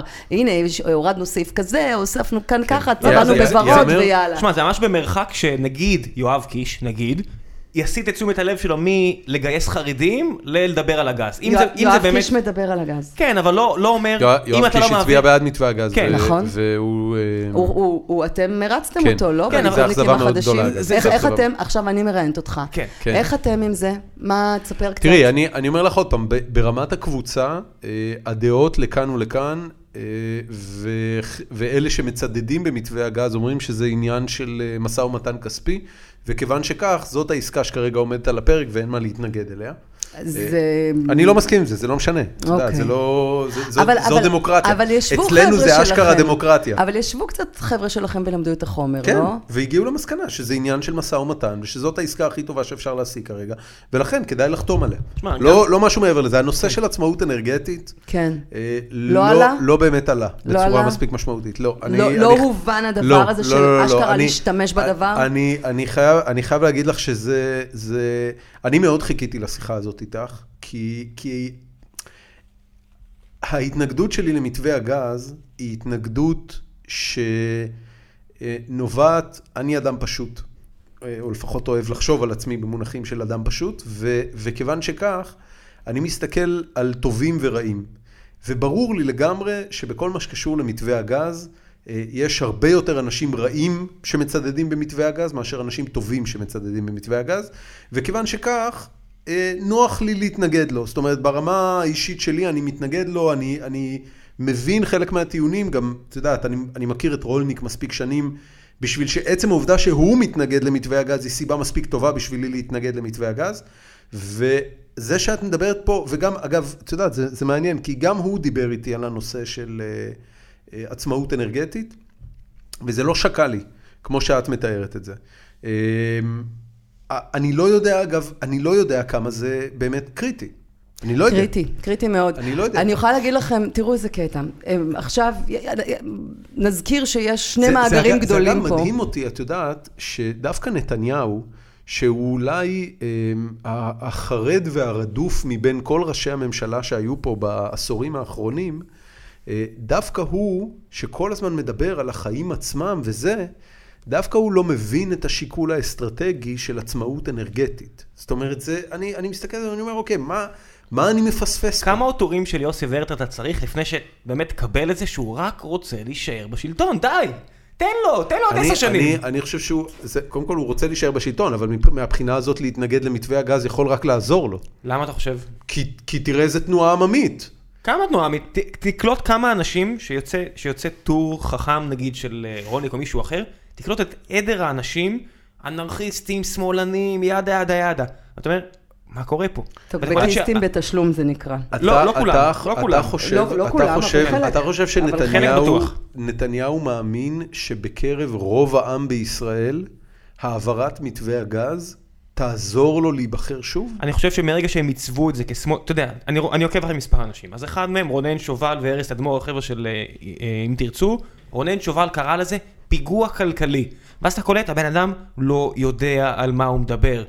הוצאת דיבה, שמה הוצאת דיבה. הוא לא יודע על מה הוא מדבר. הוא קורא לזה פיגוע כלכלי. ואז ארז תדמור, שותף לו שעבר לאם תרצו, כותב פוסט אחרי פוסט אחרי פוסט, שזה מנסח את זה כשמאל נגד ימין. תבחר מספר מטרות, עדיף שיהיו כמה שיותר מורכבות, שלא מתהיה את הניואנסים, ותמצב איזה שמאל נגד ימין, תבחר צד, תגרום לו שהוא ינצח, אם על הדרך יש לך חברים שירוויחו מזה, אדרבה, וזהו. הוא עושה את הטריק הזה כבר 15 שנה. תבחר מטרה, מספיק מסובכת כדי שלא באמת יהיה אפשר לנהל על הדיון, תמצב את זה שמאל נגד ימין, זה אנחנו, זה הם, יאללה. טוב, זה ניתוח אחד. אני רוצה להזכיר לכם שהתמונה היא לא רק אה, כזאת, התמונה, התמונה כאן היא תמונה גלובלית, יש כאן את המעורב, את המעורבות האמריקאית. אה, באחת ההצבעות אה, בכנסת התקשרו אנשי, אחת לדעתי כמה, התקשרו אנשי אה, שגרירות ארצות הברית אה, בישראל, העבודה שלהם, כן. אה, לחברי כנסת נו- להסביר נובל להם. היא חברה אמריקאית? נובל אנרג'י, חברה מטקסס. אמריקאית, זאת העבודה בוודאי. של הדיפלומטים. העבודה של השגרירים הישראלים בווייטנאם זה לעזור לעסקים ישראלים בווייטנאם. דיברתי עם השגריר שם, במקרה יצא לי. כן, זה נכון, אגב. הסיבה היחידה שהוא שם, זה כדי לעזור לעסקים זה- ישראלים זה- בווייטנאם. בוא- בוא נגיד שזה טוב, יותר העבודה בוא- של הנספח הכלכלי, יש- אבל יש אבל הבדל בין לצורך נספח העניין... כלכלי לעומת השגריר, לעומת דיפלומטים. אנחנו לא יודעים בדיוק מי עשה את הטלפון, כן, ואנחנו, ולא, אבל אנחנו יודעים, יש הרבה, סליחה, ג'ון קרי התקשר? זה אנחנו זה ברמות יודעים. הגבוהות ביותר. יש לו מניות, ויכוח. יש לו כן? מניות בנובל. עכשיו, אה, צריך, חייבים לזרוק פה עוד שם. שלדון. אה, שלדון. חשבתי שלדון. שתגידי קלינטון. כן. שלדון. שלדון אמר שהמתווה צריך לעבור. זה, אני חושבת. שבזה יסתיים הדיון, כן, הנה. פחות או יותר. יש לך ספק שזה טוב ומאוד יכול להיות לישראל? שהוא, אתה יודע, ממרום שנותיו של בן 80 פלוס, הוא מחלק את העולם, אתה יודע, לא שמאל וימין, אלא קומוניסטים וקפיטליסטים, כי זה מה שהוא מכיר כבר 80 שנה, ובשיח הזה, הפשטני הזה של קפיטליזם, סוציאליזם, אני- אני ברור חושב- לאיפה זה לא, נופל. לא, אני שלדון מחלק את אפילו- העולם לפי מה שלו ומה שלא שלו, זה ומה מה שלא שרציתי שלו להגיד. הוא רוצה שיהיה שלו, You- ונראה לי you make- שזה הכל. בן אדם זה כמו ב-Goodfellas, you make me money, is you're putting food on my table, I'm putting food on your table, זה הרמה. יכול להיות. Is he putting את food on your table? מקבל את זה לגמרי. או שהוא שם אצלי אה, אוכל על השולחן, או שהוא לא שם אצלי אוכל על השולחן, זה ברמה קיצור הזאת. כסף. כן, כסף. אני מאמין שיש פה גם הרבה אידיאולוגיה, שמע, הבן אדם שופך... אין אידיאולוגיה בסיפור הגז, אני חייבת רק לא, את זה על- לפוגל. אני אומר על שלדון, שלדון הוא התומך הכי גדול של המפלגה הרפובליקנית היום, שפך 100 מיליון דולר כן. על האינטרסים שלהם. אני אומר, חברים, יש פה גם אידיאולוגיה. אה, לא, לא, האידיאולוגיה במקרה הזה משרתת ה- כסף. בוודאי, אבל אתה זהו, יודע. זה כמעט נאיבי לקרוא ל... תקשיב, יש מבנים שלטוניים כן. שמשרתים את האנשים. יש סיבה שהוא תורם למפלגה לא, לא. הרפובליקאית, כי היא... מפ- זאת אומרת... לא, טראמפ אמר את זה היא- בבחירות האלה, הוא אמר, אני עד היום הבאתי כסף לשני הצדדים, כי יש לי אינטרסים כלכליים. והוא אומר לחבר'ה שעמדו איתו ליד ה debate, הבאתי לך, ולך, ולך, וגם להם. שלדון אף פעם לא הביא להם. שלדון תמיד היה ימני קיצוני במובנים בסדר, האמריקאים. זה זכותו. הוא- אני אומר, באמת יש פה עניין אידיאולוגי שאי אפשר לפסול אותו, שהאיש לא רק אינטרסנט, אני מסכים אבל שהוא מתווה מאוד... הגז לא מתעסק באידיאולוגיה. אז במובן, אני אומר, במובן שלו, איפשהו העולם גם מתחלק לקומוניזם, לא- קפיטליזם, לא במובן של אני טובים לא ורעים. אני לא בטוח שאתה אה, מכיר את כל מפת האינטרסים של ברור שאני. אומר, אני בטוח- שאני. לא מכיר. כן. אבל, צריך גם צריך, כסף שמגיע אבל צריך לפוליטיקאים גם להגיד. אם אתם כבר זורקים ימין, שמאל וקפיטליסטים, קומוניסטים ו- ועוד דברים שנזרקים בחלל האוויר, צריך להגיד שיש כאן הרבה דברים שלא מסתדרים עם מי שזורק את זה לאוויר. זה לא, זה לא קפיטליזם הדבר הזה. זה מונופול. בדיוק. אז. זה לא קפיטליסטי. אה, יש קפיטליסטים אה, רבים שמתנגדים למתווה הגז מהסיבה הפשוטה שהוא מנציח את המונופול, הוא משאיר את חברת נובל אנרג'י בשני מאגרים. זה היה מרגש אתמול לשמוע את אה, אמיר לוי, הממונה על אגף התקציבים באוצר, אתמול יושב בוועדת הכלכלה, ומדבר על זה שדוללו החזקותיה של נובל במאגר תמר, ולכן המצב יותר טוב. הוא אמר, זה לא שיש לה רוב. אבל צריך להגיד, מה זה דוללות? תבינו איך ההטעיה, איך ההונאה של, שנקראת מתווה הגז, איך זה מסתתר בפרטים הקטנים. הוא אומר את זה, ובעצם מה, מה האמת? האמת היא שהם ירדו מ-37% ל-25%. זה לא שהם ירדו מ-80% ל-10%, לשניים. ואתה אומר, כן, אתה אומר, וואו, הם היו רוב, הם היו בעלי שליטה, וזה שינוי דרמטי. לא, ירדו מ-37 ל-25. חכי שהמשקיע שלו יתקשר אליו הם, בלילה. הם עדיין, הם עדיין שותף גדול ושותף כן, כן, בכיר, ו- ויאללה יאללה, אז שנאמר. מה- אז מה יהיה לדעתך? מה יהיה? מה, יש מה, הפ- מה, יש- נגיד, מה, מה, במוצ"ש, במוצ"ש, יש אתה יודע הפגנה מה בסוף יהיה? השבוע בדיוק, הקרוב, אתה ספרי יודע, לי. אתה יודע שיש, שיש הפגנה. החלטה כלכלית נטו. אם אני צריך לקנות היום מניות של נובל, לקנות או לא לא, לקנות? נו, אל תהיה כזה. לקנות או לא לקנות? אני- ברור אני- שלא לקנות. אני, אני באמת לא, לא נכנסת ל, ל, למשחקי שוק ההון. האם- אני, האם, אה, האם... אה, אני אומרת, תקנה אבל, אתה יודע איזה מניות? נו.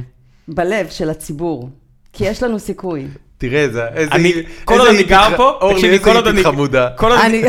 אחרי הכל. לגמרי אחרי חמודה. כל עוד אני וזוגתי. גרים פה, מבחינתי אני משקיע מדי יום, קונה עוד ועוד מניות. כן. נביא ילד, קנינו המון מניות. מלא. מלא מלא. מלא. כן. ילד זה- זה אחלה השקעה אגב. אה, האמת שאני לא בטוח בזה. ימים יגידו. איפשהו עכשיו הילדים שלך מגרדים בראש, אומרים, יגידו. אבא שוב את שכר הילד. בני, כמה הם? חכה, יגיעו החוגים, יגיעו הדמי לא, כיס, הם- אה. זה, אני, לא חושב על זה במונחים של זה, אני חושב על זה במונחים של אה, האם ילד כשמגיע לבגרות שלו, ולשנים שבהם אולי אתה אשכרה צריך אותו, שיתמוך בך, האם הוא שם. ואני מעריך שלא. אה, אני לא, אני, לא מסתכלת על ילדים. כהשקעה, אני מסתכלת על ילדים כהזדמנות לחוויית חיים נהדרת. יפה, כן. יפה, מה, כן, אתה- זה- זה בהחלט. להיות אימא זה שוס, זה שוס, מבחינתי. שוס מה, היסטרי, גם להיות אבא. דורון חי את החיים שלו עכשיו מבעד לילדים. את יודעת, הוא מספר לי, הילדה שלו ראתה פעם ראשונה Star Wars, זה ילד רחב כן, על כן. אתה הסקייטבורד. חזק עם ה Star Wars, אה? זה- מה, תראי את. המשרד, תסתכלי את המשרד, תראי מה הולך שם. זה זה? הכל של דורון. oh my god, יש לכם מלא דברים פה שקשורים לכל מיני, כן, oh my god. כן. ואתה שואל אותי על זה. המגפיים שלי, הבי- לא, ומספר לי בגלל על זה אני אומר לך, זאת הייתה התובנה. התובנה. אמרתי, כאילו, הסתכלתי על הדבר דרך הזה, ואמרתי, העיניים בואנה, האלה." זה- זה סופר הירו ה- תינקינג. האומנות המוזריקית פה זה אני, הצעצועים שם זה הוא. אגב, כן. קיבלתי הצעות אה, ללבוש גלימה, אבל אני חוששת שזה too much. אולי אם תנצחו.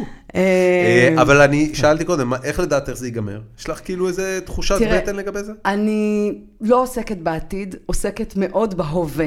אוקיי. אני חושבת שיש לנו הזדמנות להצליח. יש, ההתעוררות מה- מה הציבורית יהיה פה האדירה, הצלחה? מה יהיה פה הצלחה? שהמתווה יתפורר. הבנתי. למה את לא רצה לכנסת? ויביאו משהו במקום? רגע, זה לדעתי למה את לא רצה? סקשן חדש. תכף, תכף, אחי, דורון, תכף. חכה, דורון תמיד בוכה לי שאין להם אנשים להריץ בליכודניקים החדשים. היא לא. למה? כי היא שמאלנית. סליחה? את תראה. לא? מה זה ההנחות מה זה? האלה? את שמאלנית או לא שמאלנית? אתה איך רוצה את כולם הדיבה כבר אורן מסתובבים? חזן. איך רסמי, שמאלנית או לא שמאלנית? רגע, רגע? רגע? הרשו לי להגיד, הרשו לי להגיד משהו. הרשו לי להגיד משהו. לא, אני אומרת, מוות אני לערבים, אומרת, הרשו לי להגיד משהו, לא. מוות לערבים. אתה רוצה תביעות דיבה ממני? לא, לא, לא, לא. אמ, קודם כל, כשאני אומרת על השמאלנית של כאילו למה, הפליאה שלי היא, הפליאה היא למה ההנחה האוטומטית. לא כי שמאל סבבה, ימין סבבה, הכל סבבה מבחינתי. אה, מוזר לי שמניחים אנשים לגביי הנחות אוטומטיות, כי לא התבטאתי בשום עניין, בוא נגיד, של מדיני, ביטחוני, כן? שאפשר להבין ממנו מה דעתי בנושאים, אני לא מתבטאת בנושאים האלה, אלה נושאים שאני החלטתי שאני לא עוסקת בהם בפומבי, זה, יש לי את הדעות שלי, ומאחורי הקלפי אני מחליטה איזושהי החלטה. כמו רולניק. זהו, אני עוסקת אך ורק, ואני יכולה גם להסביר למה בחרתי, אני בארבע וחצי שנים האחרונות, מאז 2011, שאני בעצם כותבת, פתחתי אוהל וכולי, התחלתי לכתוב בפייסבוק, ומאז שאני כותבת מההתחלה, החלטתי שאני מתמקדת רק בזה, כי אני מרגישה שזה הסיכוי שלנו לגשר בדיוק על הפערים האלה שחוגגים עליהם, של ימין ושמאל. וראית שזה עבד, שלא היית צריכה להגיד כלום, ודורון שם אותך כשמאלנית. אז... עבד. אז, אז לא, אנשים יש להם כל מיני מחשבות, אז אני רוצה להגיד ככה, אמ, אני אישית, איך שאני מגדירה את עצמי, אני מרגישה שיצאתי, פעם הגדרתי את עצמי בכל מיני הגדרות. היום אני לא מגדירה את עצמי על הרצף בכלל, של בין ימין לשמאל. יש לי דעות בכל נושא לגופו, ובכל נושא לגופו אני יכולה להגיד מה אני חושבת על זה, על זה, על זה, על זה. שלא לדבר על זה שאת רוצה להרוס את התא המשפחתי, הטהור והקדוש. לפרק נגיד... את החברה אמרו כן, עליי, חכי, לפרק תכף, את החברה, נגיע גם לזה, תכף כן. נגיע גם לזה. אמ, ו- ובעצם, אני מגדירה את עצמי חברתית. ואני ערה לוויכוח הענק בין ימין ושמאל, ואני מרגישה שהסיכוי שלנו... חברתית בלעז זה סוציאליסטית. לא, לא, לא, לא, לא, לא. מה אתה לא, בא עם מילים גסות לא. כאלה? תפסיק. לא, לא, לא, לא, לא, לא, לא, לא, לא סוציאליסטית, אני גם לא שמה את עצמי, על, שים לב מה אמרתי, אני לא שמה את עצמי על הרצף שבין ימין ושמאל, לא שמה את עצמי על הרצף שבין קפיטליזם לסוציאליזם, אני גם במקום אחר מהבחינה הזאתי. וא', זה אומר שכאילו בואו נצא רגע מהמגירות ומהדוגמות והתוויות וכולי, ונהיה ענייניים. כן.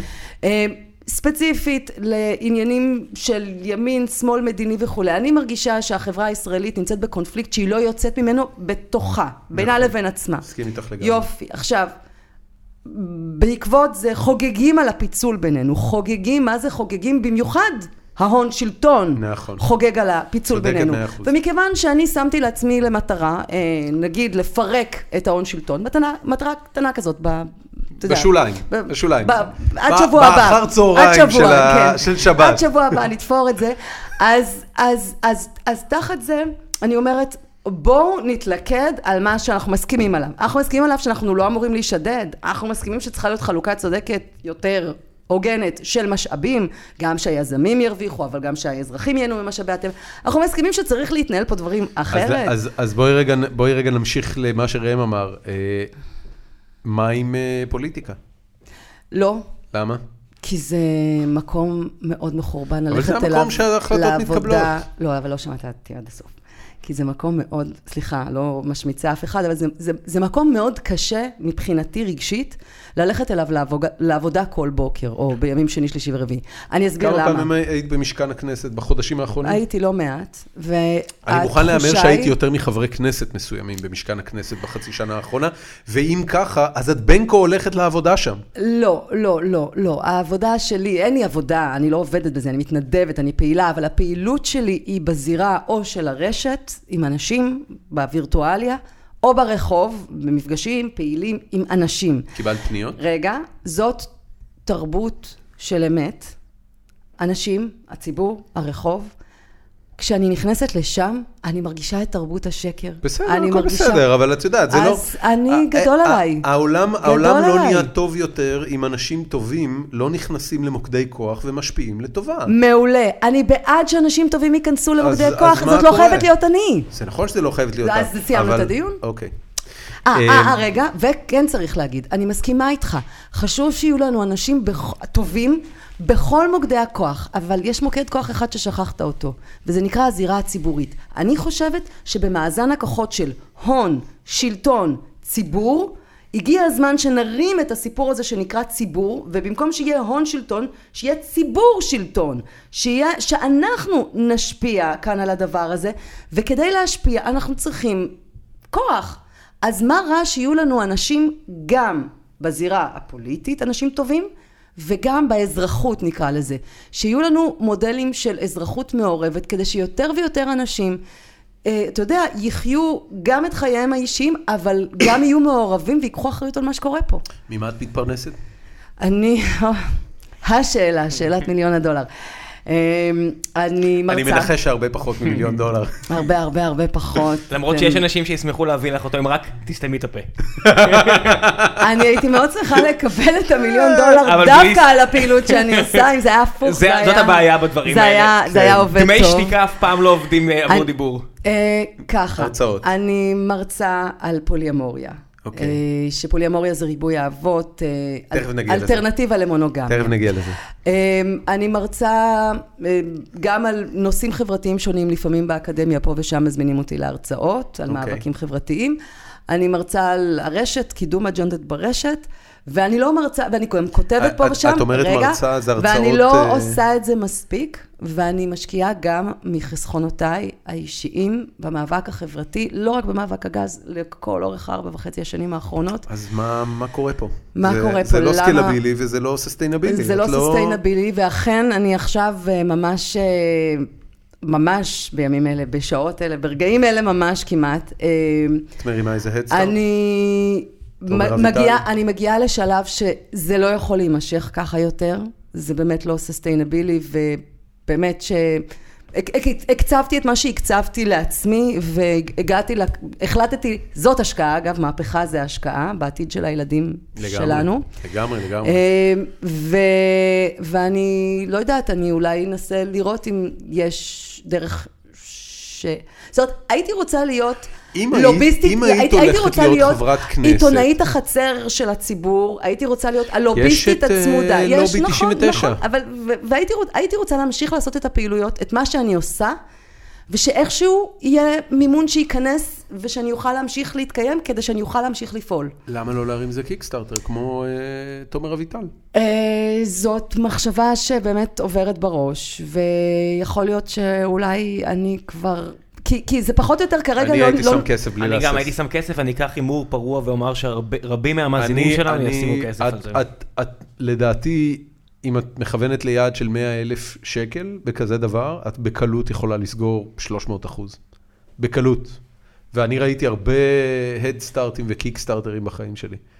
אמ, אני לא חושב שיש מישהי שיותר מייצגת ממך את המאבקים הציבוריים האלה. אתה כאילו, יודע מה יכול להיות מצחיק? את לוקחת את ה-100 אלף שקל ולמחרת אומרת, בום, מיליון דולר מתשובה, סותם את הפה. מיליון מאה. אתם כאילו, כן. המחשבות ראם הוא האלה... טרול, ראם הוא לא, איש אני. רציתי לשאול, אתה אתה חושב שאני. שווה רק מיליון דולר? אני רציתי... אתה... כמה- לא. כמה הוא הביא לבחור כמה? מערוץ 10? כמה הוא הביא לבחור מערוץ 10? 60 אלף שקל בחודש. אה, 60 אלף שקל. בחודש. את יכולה לקבל יותר אולי. אני, אני... 60 אלף שקל רציתי בחודש. לציין- זה לא, עלות- אני אומר את המיליון דולר, אני אומר, יכולה ש- לקבל ש- אולי יותר מיליון קודם דולר. כל, רגע, 60 אלף שקל בחודש זה עלות מעביד של בערך 80 אלף שקל בחודש, זה מיליון שקל בשנה. אנחנו מדברים פה מיליון דולר. כן. מצד שני, אנחנו מדברים פה מיליארדים, אז אולי שווה לקנות אותך. את, את, את, חש, את חושבת שאם את, אה, זה- אם זה את נחמד מורידה, אם את בפנטזיות. מורידה את הרגל מהגז, אם את מרימה טלפון לחלק מהאנשים שאת עובדת איתם על מתווה הגז, ואת אומרת להם, תקשיבו חבר'ה, כמו בגין, איני יכולה עוד, תמשיכו בלעדיי, את חושבת שה, שההתנגדות הציבורית נופלת? אני, א', אה, התסריט הזה לא בכלל עובר לי בראש. אוקיי. אני צריכה למצוא דרך להמשיך, אין כאילו פה שאלות. אני רוצה... יש נקודה שבה זה, גמור? זה, זה קורה. שמה, שבה, להפך, הסיפור של הגז הוא סיפור, אם אתה שואל אותי, הוא סיפור שיימשך פה הרבה מאוד זמן. עובדה, הסיפור, היה עוד- שישינסקי, כי כל עוד הגז זורם. אז יש- יש ממה לחלוב. גם לא נעשתה כאן עבודה של המדינה בלהסדיר את זה. מעניין. עכשיו, אתם חייבים להסתכל, אני עוד לא הספקתי לראות את זה עד הסוף. אה, אתמול מתן חודורוב, גם הערב אגב, הוא משדר, אה, ערוץ 10, צריך להגיד להם שאפו, וזה אחרי שלפני שבוע ערוץ אחד אה, שידר אה, גם חמישה פרקים של תחקיר של מבט כן, שני כן, בנושא כן. הגז, ועכשיו ערוץ 10 השבוע בסדרת... אה, תראו כל ערב, ראשון, שני, שלישי, רביעי, מתן חודורוב על סיפור הגז, והוא מביא סיפור על הולנד. אנחנו מדברים הרבה זמן על הולנד, סוף סוף מישהו הלך והראה לציבור איך זה נראה ומה קורה שם. ו- ו- ו- ורואים שם שהיה שם הסדר, היה שם סיפור. שנייה רגע, ראם, אתה במקום רע. אני מפסיק. אתה במקום אני. מפסיק, אתה מפסיק. חייב זה היה להפסיק. זה היה אני לא יודע מה? זה, לא, לא. he's a mean drunk. הוא נהיה- שיכור mean ורשע. לא, לא, לא, די, די. he's a mean drunk. בקיצור, בהולנד גילו שדה, בהתחלה היזמים, היה, סידור שהוא לא לטובת הציבור, כן לטובת היזמים. ברגע שהתברר שזה שדה ענק, הממשלה נכנסה ושינתה לחלוטין את כל התנאים, ונכנסה לתוך המאגר, זאת אומרת, לתוך הבעלות. אה, על חצי מה, מהדבר, היא בעצמה גם סינגל בייר, היא בעצמה קונה את הגז. בקיצור, עשתה כל מיני צעדים של מעורבות ממשלתית, מתוך ההבנה שזה לא אה, עגבניות, זה לא חולצות. זה האנרגיה של זה. תשתית. אצלם זה זה גם תשתית חלק נורא חיונית של גדול מדינה. מהכלכלה כבר הרבה שנים. שלי, תשתית. החברה כן, בין הגדולות נכון, בעולם, היא נכון, הולנדית. נכון, כן. נכון, נכון, טוב, דויטש. אה, בואי נדבר על פוליאמוריה. יאללה. אה, אז אני, אני, זה הדבר השני שרציתי לדבר, וכאילו ממש תכננתי שנעשה את זה חצי בחצי. אז אנחנו עכשיו אה, בחצי. אשכרה, זהו, אז סיימנו על הגז? יש לך עוד משהו להגיד? אז רגע, או, יופי. והוא לא שאל. את מה ש... אה, כן. בסדר. משהו על הגז. אמ, כן, יש לי משהו להגיד. תמיד יש לי משהו להגיד על הגז. ככה, אני רוצה להגיד שא', קורה פה משהו מדהים בשבועות האחרונים, ומרגש ש... שהוא לא יאומן. יש פה התעוררות הכי גדולה מאז 2011. נכון. אה, צריך לזקוף את זה גם אה, לזכות מגש הכסף, שמטלטלת כאן באמת ציבורים רחבים, אה, וממש הפכה להיות משהו ש- must seen, שזה מדהים, must see TV. כן. ו... לא היה פה הרבה זמן must see TV. ויותר מזה, אנשים... יש משהו ביציאה מהספה הפעם שהוא... מצד אחד יש אה, איזושהי, איזשהו היסוס לקום ולזנק. למה? כי הנה, יצאנו ב-2011, היינו כן, חוצים מיליון, הפנים. וכלום לא השתנה. זה, זה, זה הוורסיה. זה התחושה הרווחת. אבל מצד שני, אתה פתאום רואה אנשים שמתעוררת בהם עוד פעם תקווה. ואתה גם, אני היום קיבלתי שיחת טלפון מחברה שלא דיברתי איתה שנים. ומסתבר, לא דיברתי איתה שנים, היא למדה איתי אז בלימודי התקשורת, מסתבר שהיא מגיעה להפגנות כל שבוע, עם כל המשפחה, והילדים, והחברים. איזה כיף. וממש, ואני אומרת, וואו, וואו, מלא דברים קורים כאן, ואני חושבת שלא היה לנו עוד מאבק כזה, שהוא מצד אחד רחב ציבורית ולא סקטוריאלי, לא ספציפית על משהו מוגדר, אלא רחב, נוגע לכולם. כן. וממוקד בנושא מאוד מאוד מאוד ספציפי, עם מטרה מאוד מאוד ספציפית. היי, הנה המתווה לפח. זהו. אז רגע, אז לפני שעוברים לנושא הבא, השאלה שהבטחתי לשאול, האם היה עדיף ולא היו מוצאים את הגז במתווה הנוכחי? לא הבנתי את השאלה? האם היה עדיף שלא ימצאו את הגז על פני המתווה הנוכחי? אוי, איזה... אתה כאילו לוקח ממגרש אחד לא, כי, למגרש כי שני, אמרת שזה יכול להיגמר ומשקשק. במינוס למדינת ישראל. אני אומרת, אני... תראה, זה מצחיק. אנחנו יכולים למצוא את עצמנו בלי גז בעוד עשר שנים עם המתווה הזה. שתבינו, האנרגיות חדשות, המצאות, טכנולוגיות, בעוד עשר שנים יכול להיות שאנחנו נהיה בלי נגמר. גז. נגמר. We're כי, done. כי, יש, כי המתווה מאשר יצוא מתמר, ולוויתן לא יפותח, כי המתווה די קובר את הסיכויים של לוויתן להיות מפותח, ואנחנו נמצא את עצמנו בעוד עשר שנים פשוט בלי גז. ועדיין, האם היה עדיף ולא היו מוצאים אותו במתווה הנוכחי? האם זה אני- באמת אני- מינוס או אני- פלוס אני- קטן? לא, אני לא, אני- תקשיב, המתווה הנוכחי צריך להבין, הוא עושה חמישה דברים שבואו רק נפנים אותם, זה ממש ברמת ההדליינס. אחד, מנציח כאן מונופול אימתני על המדינה. על המדינה זה אומר על הכלכלה. אז לשאלתך, בכל תסריט, מונופול, בעלי הון, שהידיים שלהם על הגרון של המדינה, bad news, ואנחנו לא רוצים את זה. בכל מקרה, אוקיי? זה כבר חדשות רעות מאוד. שתיים, אם אנחנו מדברים על הגז, אז כן, המחירים מופקעים. אם לא היה לנו גז, אז לא היו מחירים מופקעים. אבל uh, כל מה שקשור לשאלות על הגז עצמן, הן בסדר, הן מתבטלות אם אין גז. אבל יש עוד סעיף אחד מזעזע במתווה, וזה סעיף היציבות הרגולטורית. אותו סעיף שאומר שהממשלה, שהמדינה מתחייבת לא לשנות, לשנות את התנאים. את התנאים, ובעצם לא לאכוף חוקים. של המדינה על, על כן, זה המונופול. לא עובר בג"ץ, את זה, יודעת. זה מטורף. זה קשקוש שלא זה עובר בג"ץ. אני לא יודעת, תקשיבו, בג"ץ לא כל כך מיהר, ב, היה בג"ץ על הייצוא. מה זה לא מיהר? הוא מיהר להוציא אה, פסיקה שתומכת בעמדת הממשלה. כן, שם הוא כי- מיהר. כי זה תוך לא- 24 כי שעות הוא הוציא את לא הפסיקה עוקף שום הזאת. חוק. לא עוקף שום הממשלה, החלטת הממשלה על הייצוא, הפסיקה שם היא לא הייתה על עצם הייצוא, אלא על אופן קבלת ההחלטות, כן. על העובדה שזה לא, הוגע- לא הגיע לכנסת בכלל, לא הייתה הצבעה, זה לא הובא בחקיקה.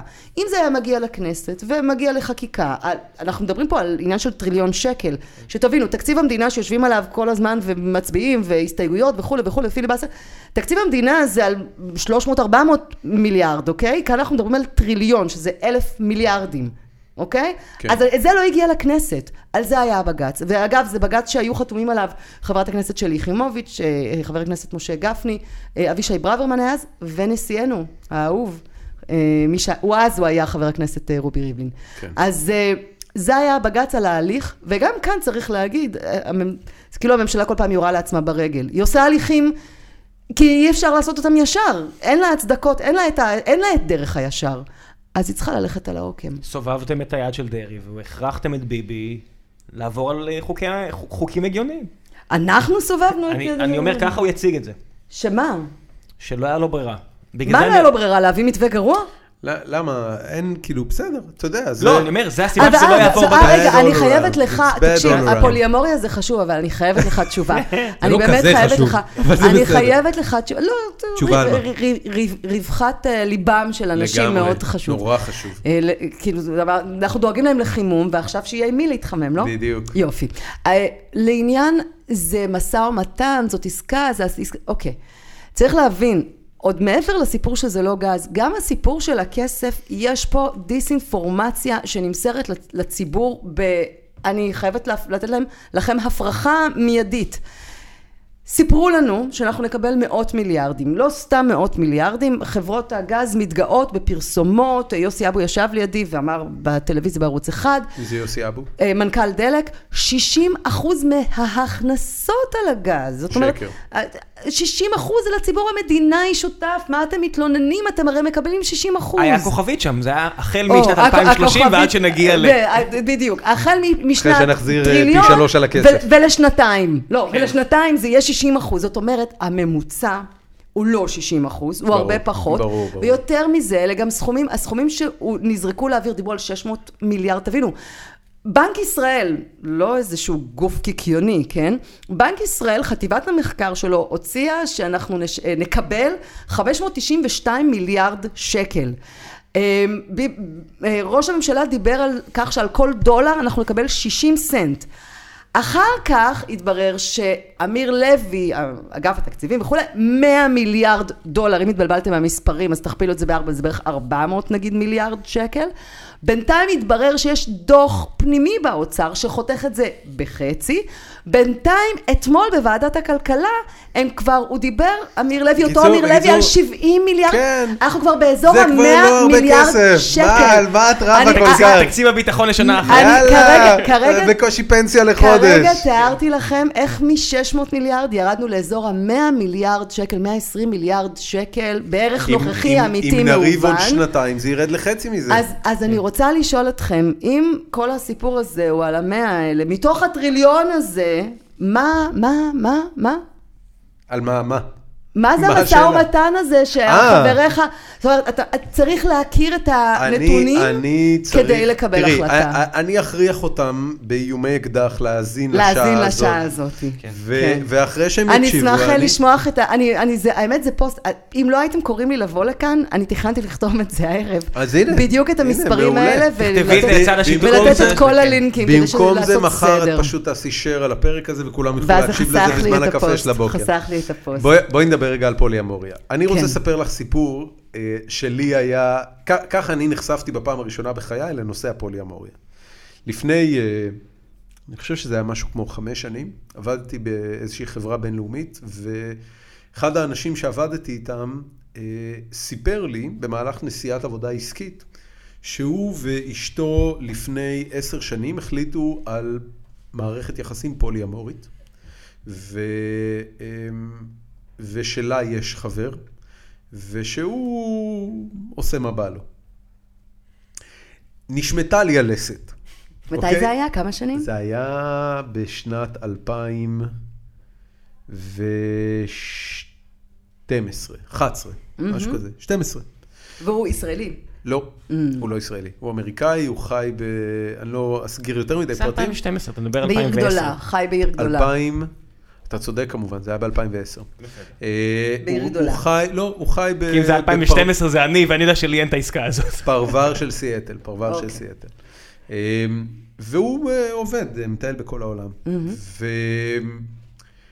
וזה נשמע לי מאוד לא לא הגיוני. זאת אומרת... לא אמין, לא לא אמין. אמין. כאילו, אה, לא, get the fuck out of here, כאילו, מה נסגר איתך? על מה אתה מדבר לעזאזל? אז הוא כן. אומר לי, לא, רסמי, אני אומר לך, כאילו, אני... לאשתי יש חבר, לאשתי יש חבר, ואני יכול לעשות מה שאני רוצה. ואני עושה מה שאני רוצה. וזה בסדר. כן, והכל ומקובל על סבבה. כולם, והכל בדיוק. סבבה. עברו בערך אה, שנתיים. הוא התאהב במישהי. בחורה סופר מקסימה, שאגב, סתם כאילו אנקדוטה, היא הייתה, אה, היא הייתה כוכבת פופ בשנות ה-80. הייתה כאילו, את יודעת, כזה אה, קיילי מינו, אבל... אבל באמריקאית tier- tier. רביעי, tier רביעי אוקיי. של קיילי מינו. והם התחילו זוגיות, אהבה, פורחת. ואז התברר שהפוליאמוריה שלו בעצם כללה את זה שאשתו מותר לה לעשות מה שהיא רוצה והוא לא. וברגע שהוא התחיל את מערכת היחסים הזאת, אז אשתו התחילה להרגיש מאוימת, והוא גם uh, הביא את זוגתו שתחיה איתם אצלהם בבית, עם הילדים והאישה, ו... ועברו בערך uh, 12 חודשים עד שהעסק התפוצץ בגירושים אולטרה מכוערים, האישה עברה לגור עם הגבר, אה, עם החבר במרכאות, הם התגרשו, היה מאבק אה, משמורת על הילדים, מאוד לא סימפטי, ו... והוא נשאר עם זוגתו, בסופו של דבר הסתדרו העניינים, היום הוא נשוי לה, הוא כבר לא בפוליאמוריה, הוא במונוגמיה אה, רגילה. אה, וזה היה הסיפור הראשון שאני הכרתי על פוליאמוריה, ו- והיה בו אה, כבר מהרגע הראשון זרעים של חוסר אמינות לגבי עצם היכולת של אנשים להיות בפוליאמוריה, ו- וזה גם כמובן התפרק ברעש גדול, זאת אומרת, את יודעת, לא, לא יכולתי שלא להרגיש את השמחה לאיד אצל אשתי. כשסיפרתי לה שאצל דיוויד. ניקסון זה נגמר ממש רע. שזה נגמר רע. כדי זה שלא תבוא עם כן, רעיונות. אתה רוצה לזרוק עוד נתונים? שלא תבוא עם לא, רעיונות. לא, לא, לא. אה, כן, אמרתי את השם. נכון, נערוך את זה החוצה אולי. זה היה טעות, אמרתי את השם. אה, וזה, נגמר ממש רע שם. אה, עכשיו, אני שמעתי לפחות שתי הרצאות שלך אונליין. מה לא, זה לא, אונליין? לא פנים, כאילו הקלטות, לא זוכר אם זה היה ב, או ראיון באיזושהי תוכנית, או אה, הרצאה שלך בבר קיימא, משהו כזה. אה, היית- מי, מישהו צילם, מישהו צילם אותך מרצה, לא, יש איזשהו וידאו, אבל הוא רבע שעה מתוך ההרצאה, זה לא הרצאה מלאה. הבנתי. אז אני, אני קודם כל רוצה, אם את יכולה, אה, להסביר אצל מי זה כן עובד. אה, ומה בעצם צריך לקרות כדי שזה יצליח. כן. כי זה לא נשמע שזה יכול להצליח לאורך זמן. לא, כי מונוגמיה. אה, תראי את ינון מגל, זה לא עובד? עובד. הנה, טס עם גיתית לרומא. תראי, מונו- מונוגמיה זה איזושהי אשליה שברירית ושקרית של אהבת נצח, אה, שכל עוד אתה מאמין בה, את יודעת, זה כמו אלוהים, כל עוד אתה מאמין בו, הוא קיים. תראה, אני אגיד את זה ככה. ברור שאת יודעת, אנחנו, את את לא- מבינה על מה אני לא, מדבר, לא, לא, נכון? מה- מה- מה שרציתי להגיד, למה אמרתי את זה? כי סתם, סיפור הגירושין שסיפרת, יש מלא סיפורי מונוגמי שמסתיימים בגיר- בגירושין מכוערים בלי ברור, קשר. ברור, ל- ברור, כן. אמ, תראה, אתה שואל איך זה יכול לעבוד, ובכלל, בוא, בוא, בוא נתחיל מזה ש... הפוליומוריה, על מה היא בעצם מדברת? היא בעצם מדברת על כך שיש לנו, קודם כל, את האפשרות שלנו לאהוב יותר מאדם אחד. לאהוב. אני בכוונה אומרת לאהוב, ולא בהכרח לעשות מה שהוא רוצה. לא, יש לי מלא יין, מה זה? ראם, אתה רוצה זה? אמנם החלק שבו אפשר כשאתה לשתות יותר. קורא לי מין דרנק אתה מביא לי יין? בסדר, עכשיו אתה יכול כשאני לא לשתות, צריכה נרגעת. לתת מספרים, אז אה, אפשר... נרגעתי. אה, שנאת בי ו- והשקעה אותי. נו, צריך לגמור את הבקבוק הזה, אנחנו לא נבזבז אותו. יופי. אמ, אם אתה... קודם כל אנחנו מסתכלים על השאלה של היכולת לאהוב יותר מבן אדם אחד. אף אחד לא סיפר לנו שאפשר, אז זה, זה רעיון בפני עצמו שהוא רעיון חדש. אה, יש- באמת? יש... ב- בסינדרלה, מה, אמרו לך שיש כמה נסיכים וכמה נסיכות? גם בסיפורי הבגידה, אתה אתה בדרך כלל, אתה יודע, אתה עוזב את אשתך, כי אתה אומר, אני כבר לא אוהב אותך. כאילו, זה, זה תמיד, זה, זה יותר מזה, מה, נגיד, אה, אנחנו רואים סצנות מסרטים, יש לו אישה, זה- מה, אתה לא אוהב אותי? כאילו, אם יש לך אישה אחת, נוספת, אם יש לך חברה, מאהבת, לא משנה מה, אז מה, אתה לא אוהב, אז, לא, אז הרעיון הוא... ש... עכשיו, יותר מזה, אני רוצה להגיד משהו, תמיד אה, אומרים אה. על הבוגד, על הגבר הבוגד שהוא מביא, אני שונאת את המילה, אגב, בוגד, שהיא... הגבר שמועל באמון, לא בוגד? שהוא לא נאמן מינית. המילה בוגד היא כזאת מסירת, בשבילי היא עושה לי קונוטציות של מסירת סודות מדינה, אה, סוג של עונש מאוד מאוד חמור אוקיי. כן, בספר כן, כן, החוקים, כן, כן. משהו כזה מאוד... אה, אז אה, גבר ש... איך נגיד את זה?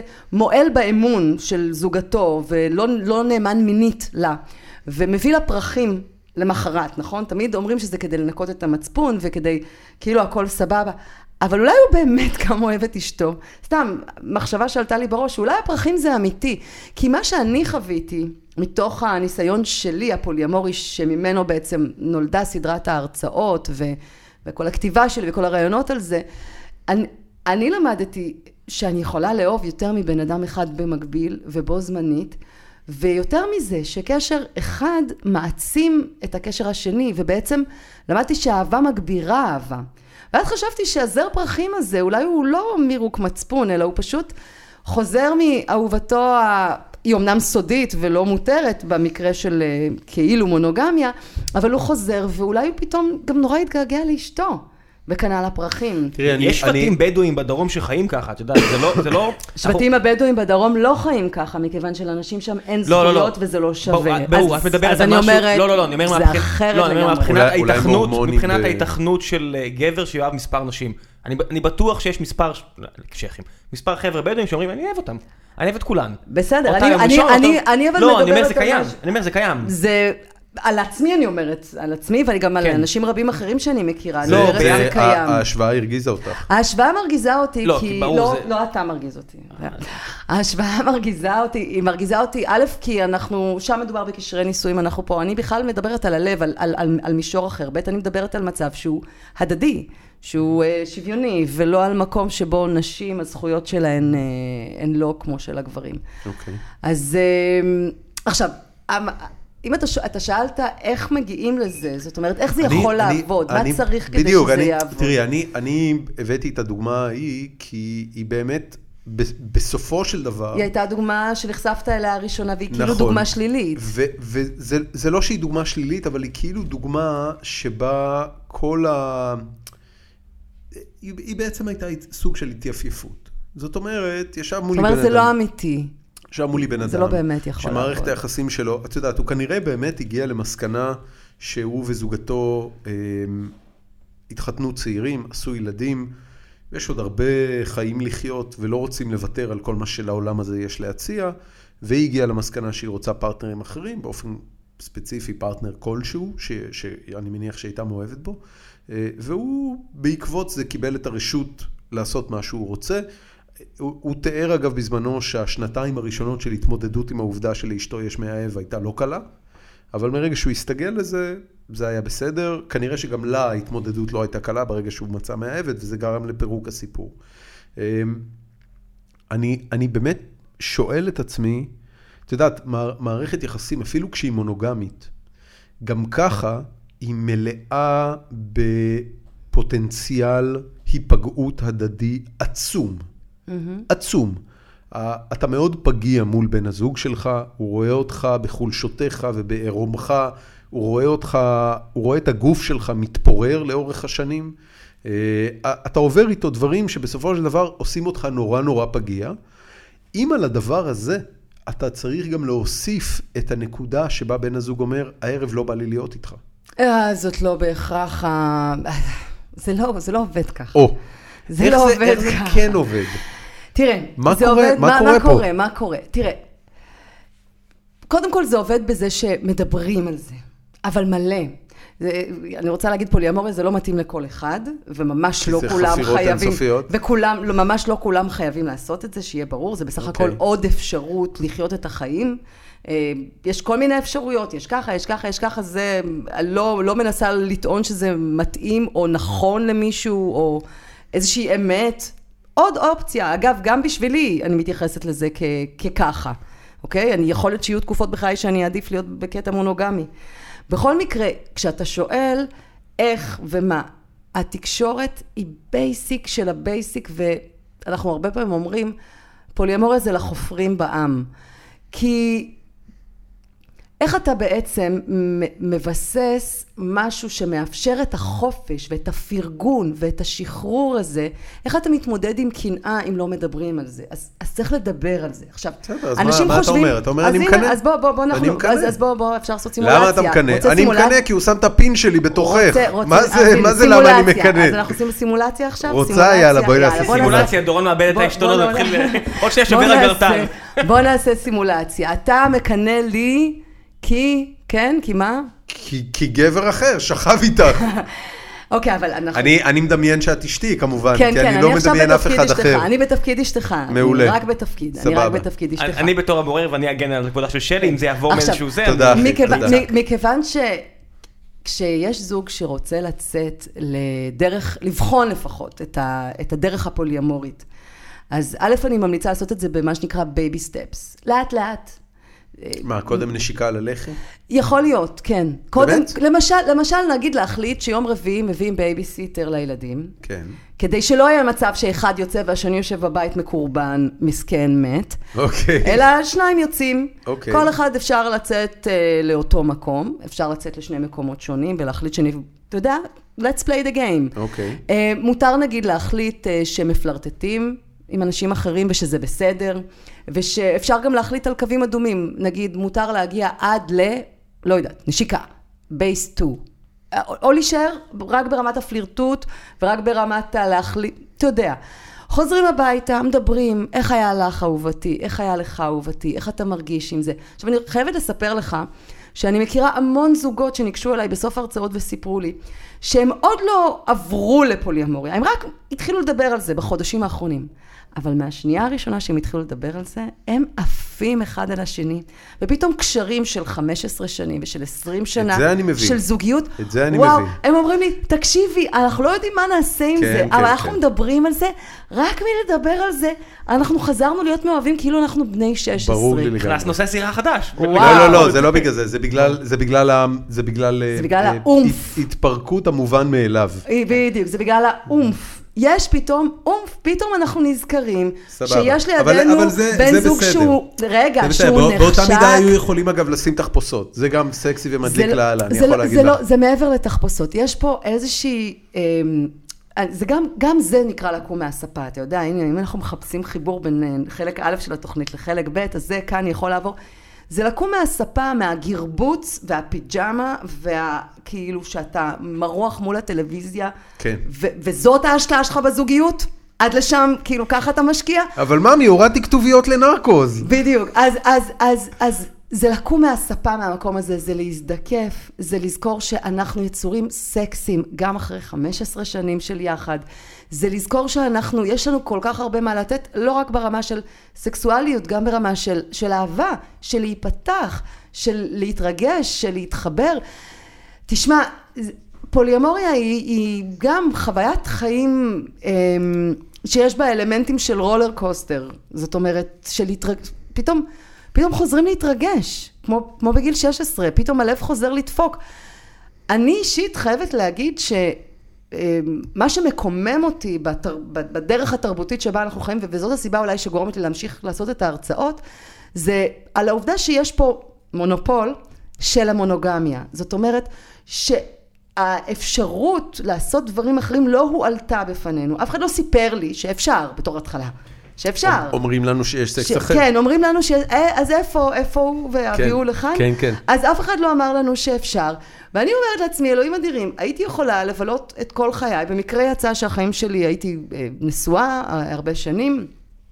אחרי 13 שנים אנחנו בעצם, הנישואים הסתיימו וכל אחד הלך לדרכו. ניסיתם פוליאמוריה? לא, לא, זה היו נישואים רגילים, כל סיפור הפוליומוריה הוא לפרק שאחרי. אז היו נישואים רגילים וסטנדרטיים. מתי- מתי הסתיימו הנישואים? לפני שש שנים, שש שנים ומשהו. אוקיי.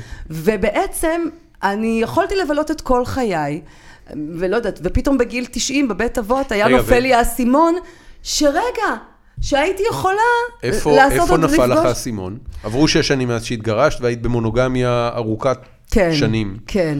אה, מה קרה 13 בשש שנה. שנים האלה, כן. אז באיזה לפני... נקודה?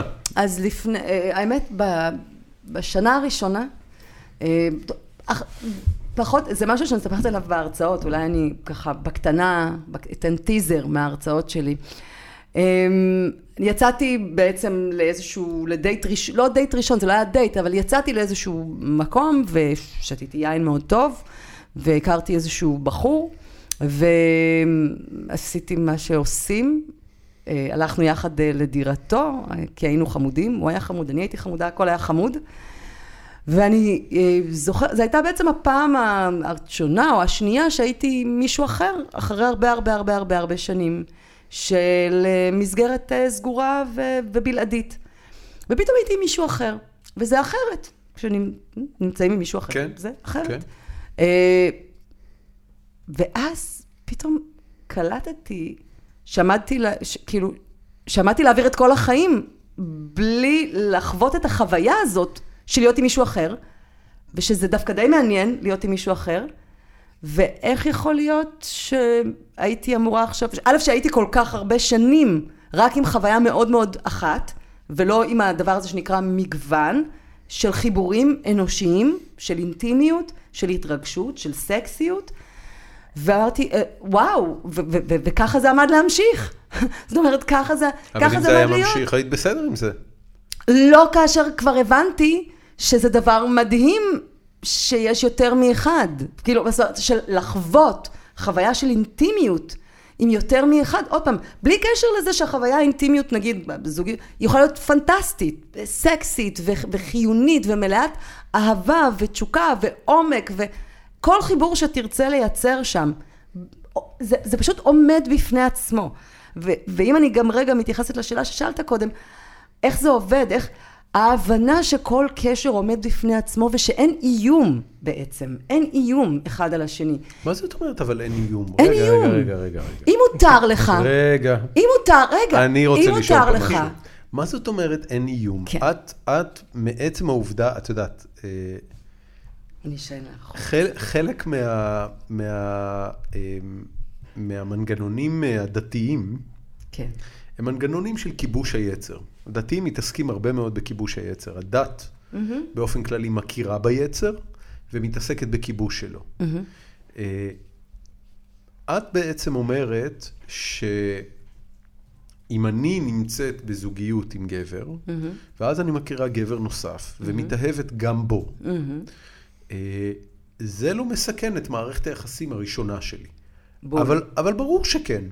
אני אומרת, ברור אני שכן. אומרת עכשיו, את ש- יכולה לבוא ולהגיד, אם היא מסכנת את מערכת היחסים הראשונה שלי, הרי שמערכת היחסים הראשונה שלי דה פקטו נגמרה מזמן.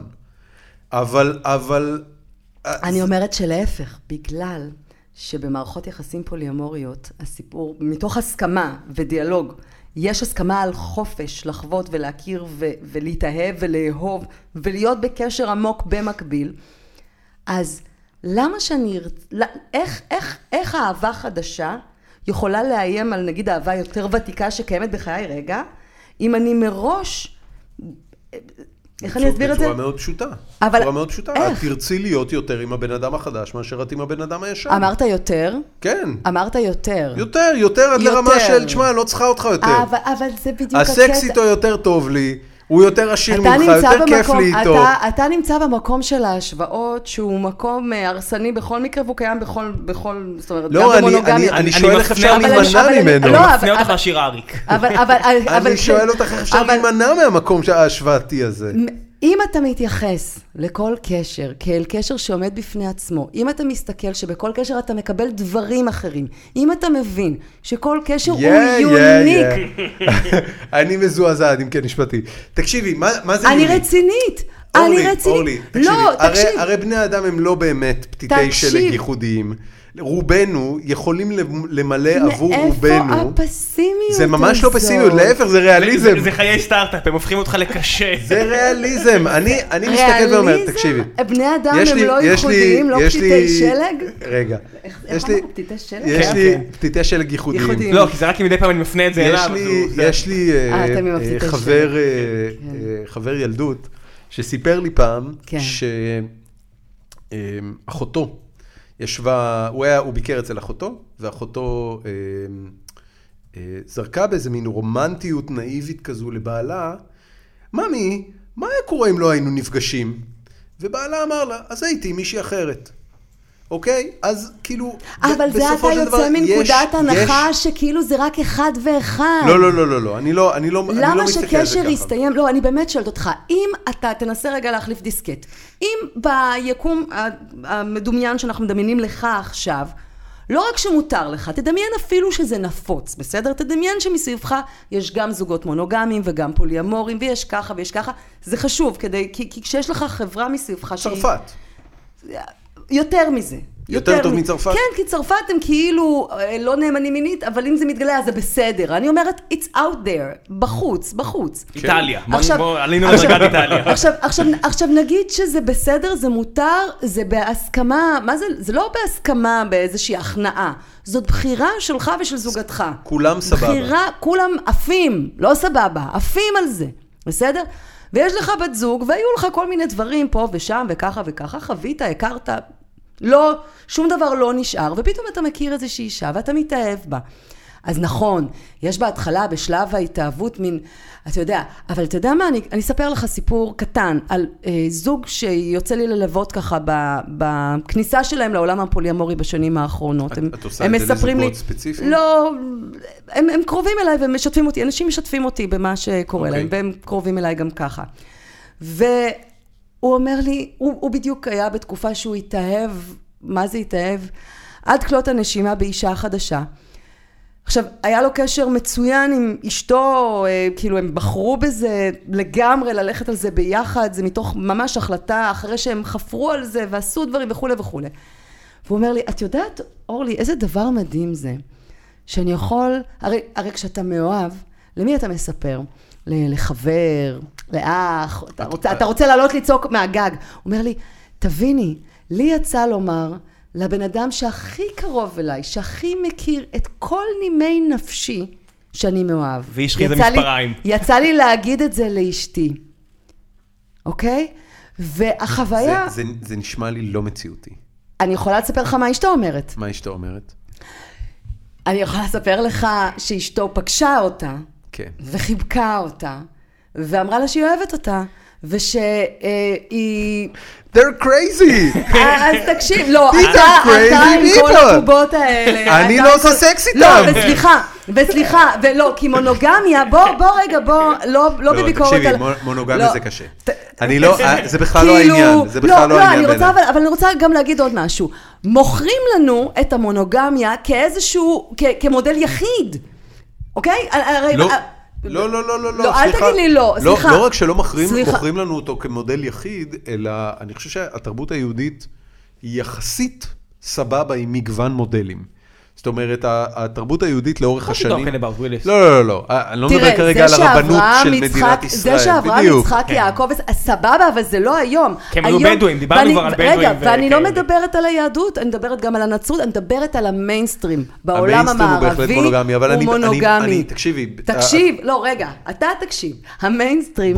הוא מונוגמי. המיינסטרים הוא מונוגמי. עכשיו, איך יכול להיות שמשווק לנו מודל אחד של חיים, כאשר בוא רק לשנייה בקטנה, אני לא סובלת סטטיסטיקות, אבל נציץ בסט, בסטטיסטיקות, כאשר שליש מתגרשים, בסדר? בישראל, ארה"ב זה אחד לשניים, וגם באירופה, אחד במערב אירופה, אחד נישואים לשניים. שניים בארץ זה חצי. עכשיו, אחרי שעשינו את זה, לפי מחקרים שונים שנעשו ובדיקות וסקרים, בין 60 ל-80 אחוז מהזוגות ה-so called מונוגמים לא נאמנים מינית. אז יש כאן הצגה. עכשיו, בוא, עזוב רגע את ה-60-80 אחוז האלה, בואו נזיז גם את אלה הצידה. הזזנו את המתגרשים, הזזנו את הלא נאמנים מינית. עם מי אנחנו נשארים? עם אלה שביחד, שמורידים את הזבל ושמשלמים מיסים, ונגיד הכל איתם סבבה. כמה מהם מאושרים? כמה מהם מאוהבים אחד בשני אחרי 15 שנה? כמה מהם משתוקקים אחד לשני? כמה מהם אה, תופסים אחד את השני לא לקוויקי? אני- רגע, אני אני אשאל אותך שאלה אה, בקונטרה. כמה זוגות את מכירה שמצליחים לתחזק פוליאמוריה 15 שנה? האמת, אני לא מכירה המון את- זוגות את התחלת- כי אין... את התחלת, כי אין. בדיוק, יש את, מעט. את התחלת, תראי, אני, אני הסיפור היחיד שאני מכיר על פוליאמוריה התפרק תוך שנתיים. כן. את, אה, מהרגע שהתחלת לבדוק את האופציה של לחיות כפוליאמורית, כן. כמה שנים עברו? אמ, לדעתי כבר ש- לא, שלוש. שלוש. מה עם מערכת היחסים הכי ארוכה לא, שהייתה לך בשלוש שנה. שנים האלה? שנה. שנה. זאת אומרת, אה, אני... מה זה אומר? לא, אולי הבעיה היא... קשרים מסתיימים, לא, אתה אולי יודע, הבעיה היא זה כן, קורה. כן, כן, זה כן. קורה אתה יודע, שקשרים אולי מסתיימים. תאשים את דיסני בזה שהם מכרו לך את הלוק של...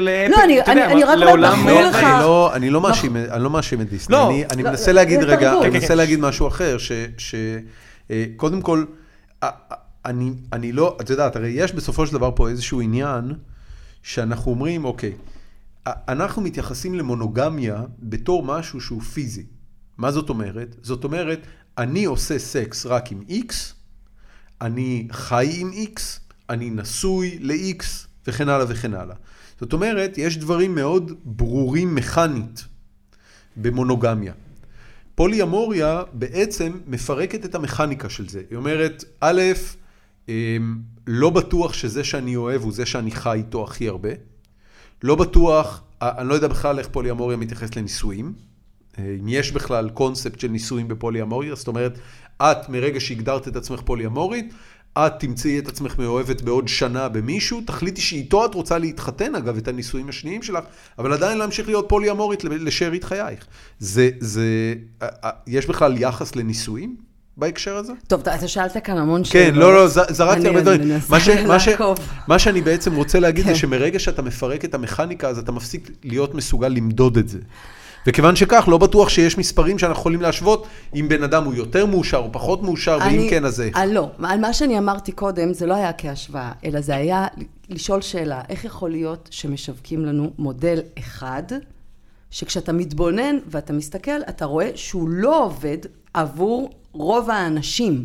אולי כי המודלים האלטרנטיביים, שזה ריבוי. אף אחד לא הציע לנו בכלל מודלים. למה? יש תרבויות שבהן יש ריבוי. אני מדברת על התרבות שלנו. איפה שאנחנו נולדנו וגדלנו וראינו את סרטי סינדרלה. אבל רק הקונספט של להתחתן מתוך אהבה הוא קונספט מאוד מאוד מאוד צעיר. אני רוצה להגיד, אתה אמרת קודם... ההורים שלי הם הדור הראשון בתולדות העם היהודי שהתחתנו שלא בעקבות שידוך. אז תשמע, אבל אנחנו מדברים על היסטוריה קצרה, המין האנושי קיים שניים וחצי מיליון שנה. נכון. אוקיי? שניים וחצי מיליון שנה המין האנושי לא היה מונוגמי. הסיפור של המונוגמיה הוא סיפור חדש יחסית, נכון, של נכון, 1,500 נכון, שנה. נכון. אז בואו, א', נכון, נקבל צודקת, פרופורציות. את צודקת. וחוקרים, אנתרופולוגים וחוקרים וזה וזה, שהלכו ובדקו ומצאו. מגוון של מערכות יחסים, ובאמת בתרבויות אה, נידחות שעוד משמרות אה, דברים מפעם. אה, עוד בטרם הציוויליזציה פגשה אותם, הן משמרות באמת כל מיני מבנים אחרים לגמרי של משפחה, מבנים אחרים לגמרי של חברה, ואתה יודע, לא יודעת, זה שלהם. אני לא מסתכלת על זה מהמקום, אנחנו כאן חיים. אני חושבת שלכל אדם צריכה לעמוד לו לפחות הזכות להכיר ולדעת שיש כל מיני אפשרויות, ואני חושבת שכל זוג צריך לשאול את עצמו מה מתאים לו, מה נכון לו, וליצור לעצמו את החוקים שלו, הם יכולים להיות חוקים איזה, מונוגמיים. איזה עוד מודלים חוץ מפוליאמוריה יכולים אז זהו, אני רוצה להגיד גם שההרצאות שלי הן נקראות אה, פוליאמוריה, מונוגמיה ומה שביניהן. אני לא מוכרת פוליאמוריה, אני לא מוכרת כלום האמת, אני כן מספרת אה, פתיחות מחשבתית לאופציות. אוקיי. ובעצם הדבר אולי הכי שאני מנסה להגיד לאנשים זה, תנסו להבין מי אתם, מה אתם ומה נכון לכם. כי אני שמעתי הרבה מאוד אנשים שגם את זה הם סיפרו לי, שהם היו במערכות יחסים לאורך השנים, וכל פעם שכאילו הם היו אמורים להגיד כן ולהתחתן, וכל המסע הזה של ההחלטה הדרמטית, מאוד. הענקית הזאת, נכון. הנצחית הזאת, וכל סיפור הרגליים הקרות, והתקפי הלב, ווואו, והאם אני באמת הולך לעשות את הצילו, כל הדבר הזה מנע מהם להתקדם עם הקשר והקשרים שלהם הסתיימו והם הגיעו אל ספת הפסיכולוג או אל כיסא הפסיכולוג כדי לברר מה לא בסדר אצלהם. ואתה יודע מה קרה להם? אחרי שהם עברו עם עצמם וישבו וחפרו מה לא בסדר שהם כאילו לא יכולים להתחייב, הם גילו שיש שאפשר להיות בקשר שהוא לא מונוגמי, אלא בקשרים שכן יש בהם איזושהי פתיחות. הפתיחות יכולה להיות רק בענייני סקס, נגיד שזה קשר פתוח, או ממש פוליאמוריה שמותר גם לאהוב ולהתאהב וכל הדבר זאת אומרת גם מעורבות רגשית וגם אה, מינית. עכשיו, אני מכירה שני אנשים שבעקבות זה שהם גילו את זה, הקשרים שהם, אה, הקשרים הבאים שלהם היו קשרים פתוחים, פוליאמוריים, בעקבות זה הם התחתנו, בעקבות זה הם הביאו משפחה, והם מהזוגות היותר יציבים שאני מכירה. איפה יש זמן? דווקא... גם, למש... גם לילדים, גם לעבודה וגם לשתי מערכות יחסים. אני אומר, רק עם אחת מהן, זה אני לפעמים תובע. כן, אבל לפעמים, תראה, זה עושים ג'אגלינג, החיים שלנו הם בלתי אפשריים, אבל אם אתה מוריד זמן פייסבוק ומוריד זמן טלוויזיה, יש לך דפנט להיות זמן לתכלס. ראית איך היא פתרה לך את הבעיה? אני לא בטוח. פייסבוק, אני אומר לך, אני לא, בום לא אחי. אני לא בטוח. פייסבוק וטיבי. פחות פוסט אחד של 600 מילה בשבוע. אני מוציא את זה באיזה שתי דקות. הבעיה היא לא הפוסטים, הבעיה היא החתולים. כן. כן. לא, אני אצל- מסכים. הבעיה אצל היא זה החתולים אצל בפיד. ראם זה הטקסטים של ה-1200 מילה. לא, לא, אני... אני- הפו- הפוסט של מוצאי שבת, הבן אדם אה, מוציא כמה, אה, הוא מתחרה עם רולניק, פשוט. אנחנו מי- אחד את השני במספר מילים. לא. תראו, אני אגיד לכם, אני יש לי גם קילומטראז'ים, אבל פשוט נגמר לי הזמן, אז אני עכשיו התחלתי, נאלצתי. לקצר. גם הטוויטר, אה, כן, כן, פעם כן. הייתי כותבת, ארוך, ארוך. אני יודע, אני יודע, את גם לוקחת הפסקות. ראית? אני, כן. זה לא הפסקות, זה, זה ישיבות. מזעזע. אני כל היום בישיבות, וכל הזמן חופרים וטלפונים וזה, אין לי זמן לכתוב. ואני כאילו, לכתוב, זה הכי, אה, אני כזה, אה, איפה. המקלדת? איפה, עכשיו אתם מונעים ממני לכתוב לפחות שלושה אז, פוסטים. אז את עכשיו, לא נורא, זה... לא, לא, זה פוסט הבאת פה בפני לפחות עצמו. 3,000 מילה. כן. אה, אז את... הרבה, הרבה הרבה יותר? הרבה יותר. אז, אה, אז אה, את, את עכשיו נמצאת במערכות יחסים? אתה יודע, זו הייתה דרכך המעודנת לשאול, אז עם כמה את? לא, האמת שלא. אם היית אומרת לי, נכון, כן, נכון, זה היה סוגר עניין. תכלס. אני- לא. אני- מסתכל ישר. אז עם. כמה את? אז עם כמה את? זו השאלה ששואלים אותי. רגע, אז. תגידי, אז עם כמה את? כאילו, רוצים לשאול אותי אם... אני, אני, אעשה, אני אעשה שירות למאזינים שלנו וישאל, אז עם כמה את? ומילא עם כמה, עם כמה היית, עם כמה היית? ו, וכמה, ומה הם חשבו על זה. ומה הם חשבו? אתה רק מביא חומר אני- לביבי פה. אני- אני אני מבינה שלכן נמזגה לי, נמזג היין. לא, ממש לא.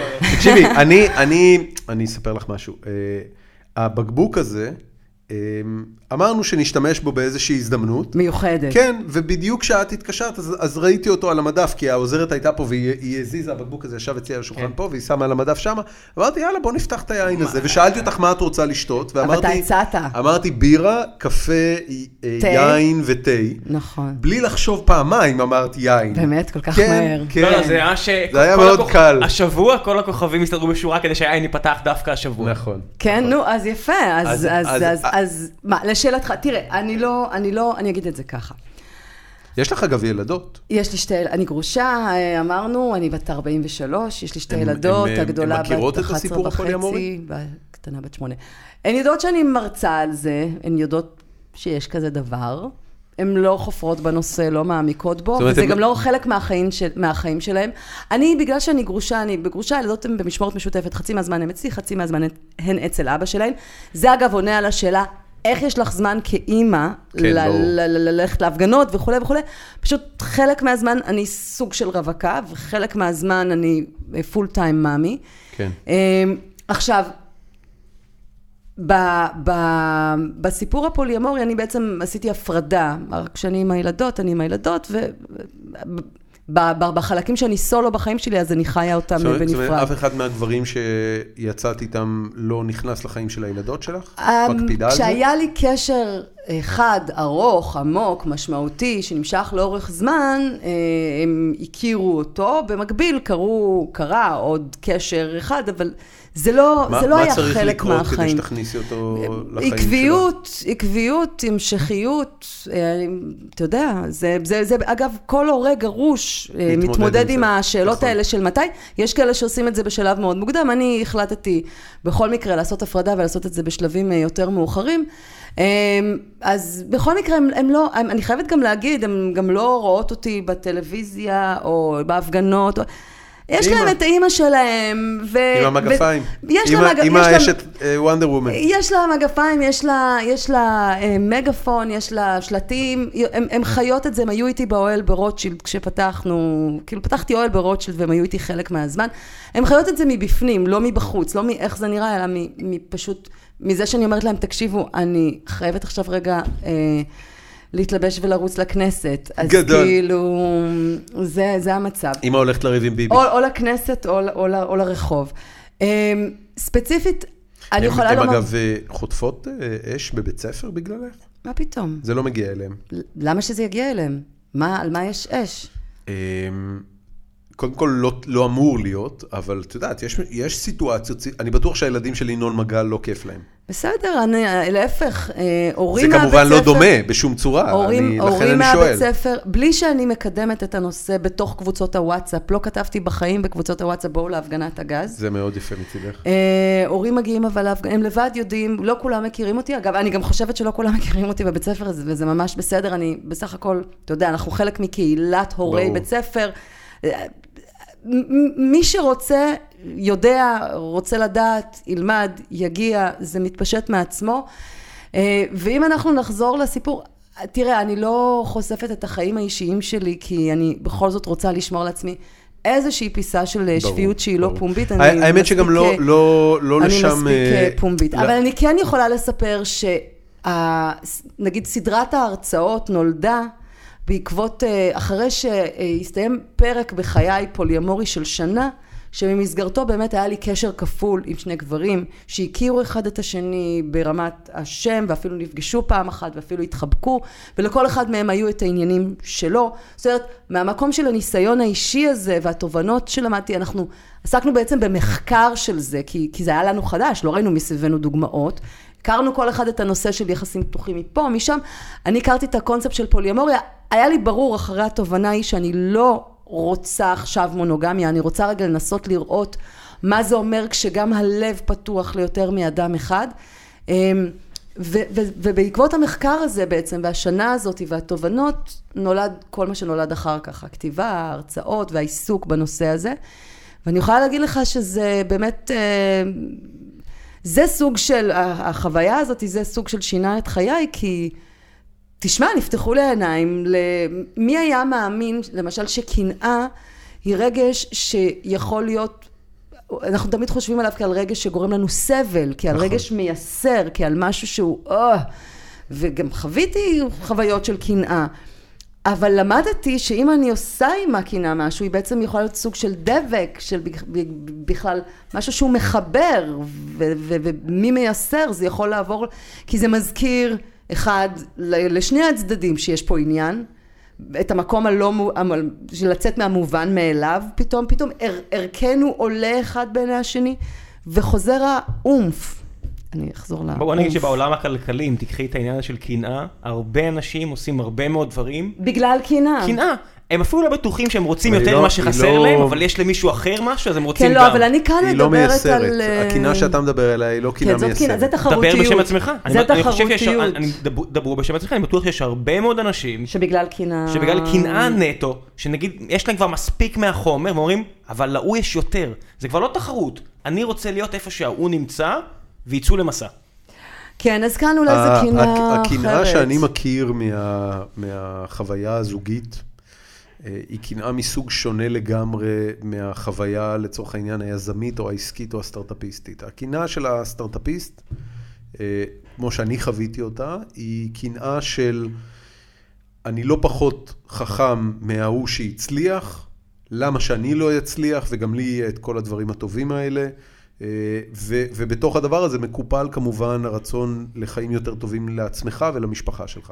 החוויה הזוגית, הנושא של קנאה בחוויה הזוגית, הוא, אמ, הוא משהו מאוד שולל ערך. זאת אומרת, כש...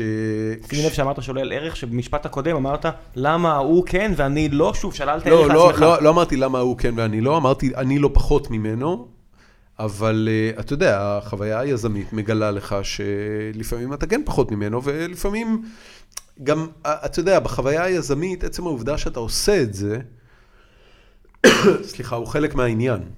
ובחוויה הזוגית, אה, קנאה, אה, שבדרך כלל מקפלת בתוכה המון המון המון המון חוסר ביטחון. אה, כשמישהו אה, לא רוצה אותך כמו שאתה רוצה אותו, כשמישהו הולך להיעלם לך, כשאתה... פחד מנטישה, כן, כן, נכון, שאתה, נכון, שאתה נכון, לא, נכון. שאתה לא, לא רוצה מרגיש... לוותר עליו לא, עדיין. ולא רק זה, זה גם פחד מנטישה, וזה גם המקום הזה שאתה מרגיש, אולי אני לא שווה. איך אמרת לי קודם?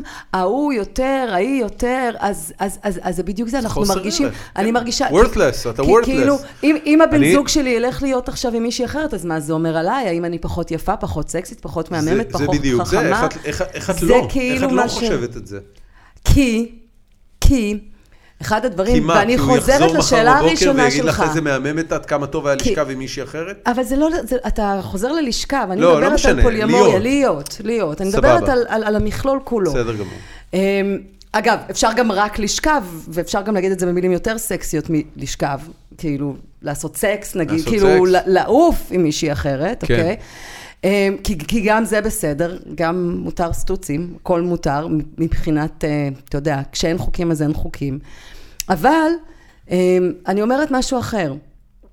אני אומרת שאם אתה לוקח את הקנאה הזאת, את, את המקום התחרותי הזה, או מה אני שווה, מה אני שווה, ואתה לוקח את זה לתוך התקשורת, ואם שני בני זוג נותנים אחד לשני ביטחון, לאו דווקא בבוקר שאחרי, גם בערב שלפני, זאת אומרת, אם אתה נותן לבת הזוג שלך ביטחון, שאתה כאן, שאתה לא הולך לשום מקום, כן, אתה הולך לחוות חוויה אינטימית עם אישה אחרת, עוד פעם, בהסכמה, לא, לא מדברת ממקום של לשכנע, אלא ממקום של בחירה של שני בני הזוג, ורק ככה, ולא לעשות את זה אחרת.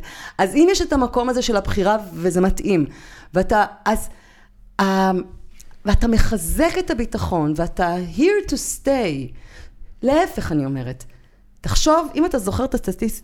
את הסטטיסטיקות שקודם אמרתי של 60 עד 80 אחוז, אתה זוכר? כן. של לא נאמנים מינית? כן, כן. אם יש הרשאה לזה, הרשאה, אתה מקבל נייר, שלושה עותקים. יש גם נשים שמוכנות שהבעלים שלהם יעשו חיים. אז, אז, אז אני אומרת, אם יש הרשאה הדדית ושוויונית וטובה לזה, למה בעצם שיהיה כאן הרשאה ליותר מ... אתה יודע, להתפנן, הרשאה באמת לעומק, להכל, לכל החבילה.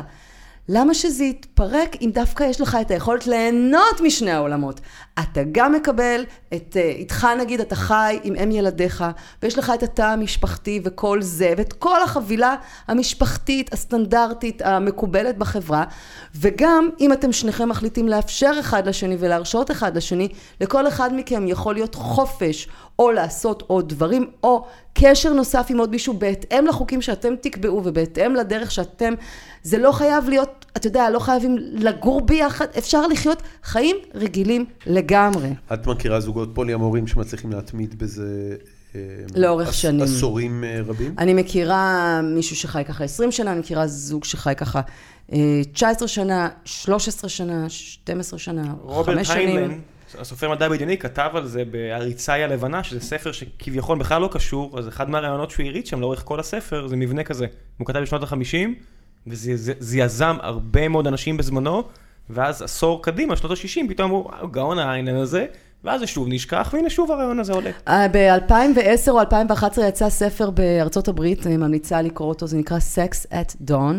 והסקס הזה נכתב על ידי אנתרופולוגים שבאמת מדברים על מה שקרה לפני המהפכה החקלאית וכולי, בתקופה הפרימיטיבית שלנו. כריסטופר ריין כתב אותו, הוא אחד האורחים היותר קבועים אצל ג'ו רוגן, שזה הפודקאסט שעליו אנחנו מבססים את זה, הוא אורח נפלא.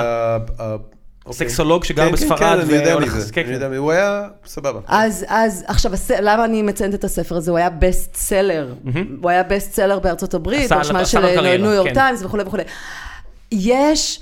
אני חייבת להגיד לכם שהסיפור של הפוליאמוריה בעולם, בערים גדולות, שאלתי קודם אם זה מתפשט, אה, מצבנו בישראל אה, הרבה יותר טוב מהרבה בירות אירופאיות אה, מתקדמות, ובאמת, אני... העובדה שיש כאן הרצאות, אגב, לא רק אני מרצה, מאז שאני התחלתי להרצות נהיו עוד הרצאות לשמחתי על זה, יש עוד נשים שהן עוסקות בזה. ובאופן כללי השיח מאוד, פתאום אנשים מכירים את המילה פוליאמוריה, עד לפני שנתיים זה לא היה. כן. אה, וזה, אנחנו נמצאים ממש באותו קו כמעט, כמו ניו יורק ו- ולונדון. טוב, אבל תל אביב מלכתחילה היא עיר מאוד מאוד מאוד אז, ליברלית. אז הנה, גם, אז גם, אז, אז גם בתחום הזה, והאמת כן. שיש יש איזושהי פתיחות עד כמה שאנחנו כאילו חברה דתית וזה וזה.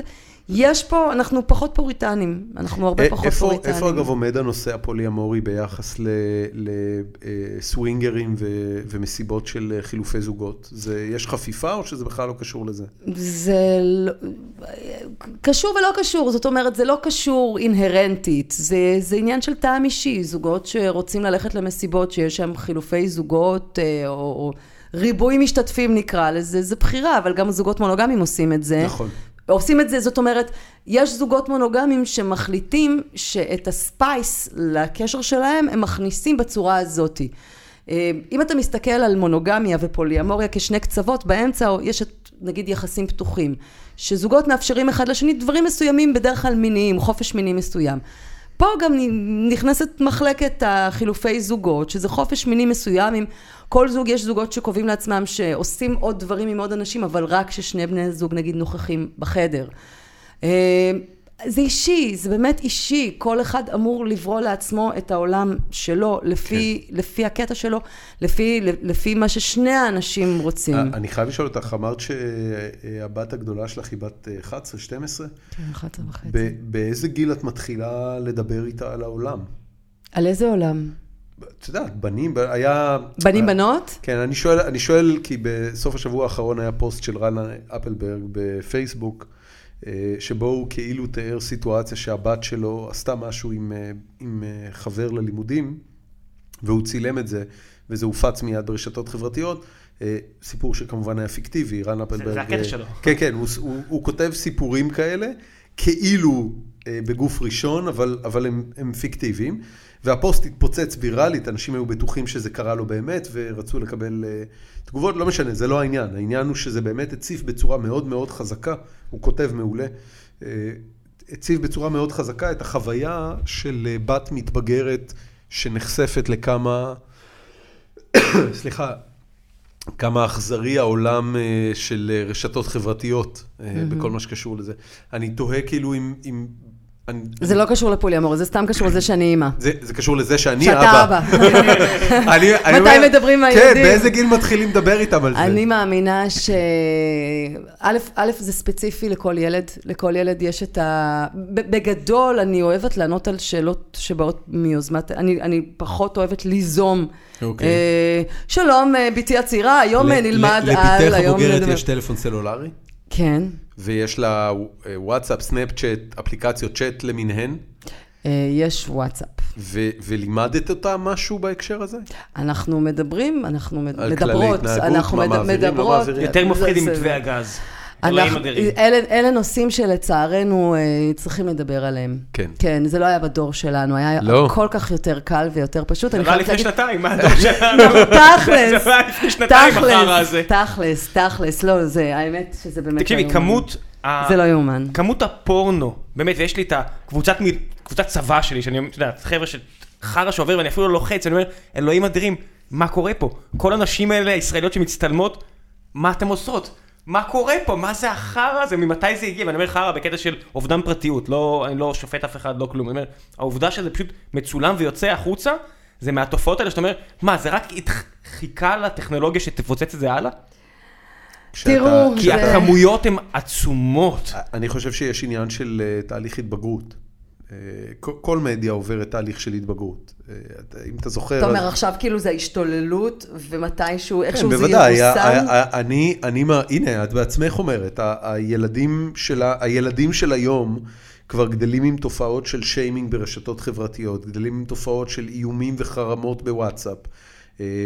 הדברים האלה, עכשיו, עכשיו הם גם תוך כדי לומדים אינהרנטית איך להתמודד עם זה, למי לספר על זה, אה, מערכות החינוך לומדות איך לעשות מודרציה לדבר הזה, אה, ו- ומתחילות, את יודעת, המטריה כאילו של, ה- של השליטה של ההורים ושל מערכת החינוך, מהר מאוד מכסה לאט לאט ונסגרת גם מעל המרחב הדיגיטלי.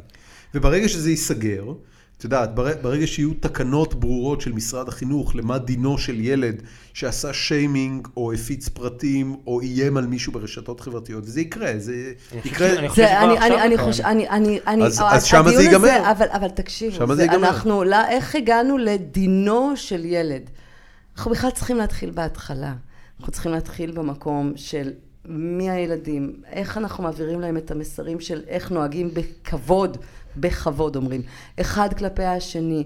מה זו, אה, מה, איך, איך, איך אנחנו... את מדברת לא... על חינוך, אני מדבר אני, על אכיפה. אז, אז אני יודעת, אותי, אני יודעת. אותי מפחידים אני... מקרי הקיצון, כי... אז אני אומרת, אבל אנחנו צריכים, לח...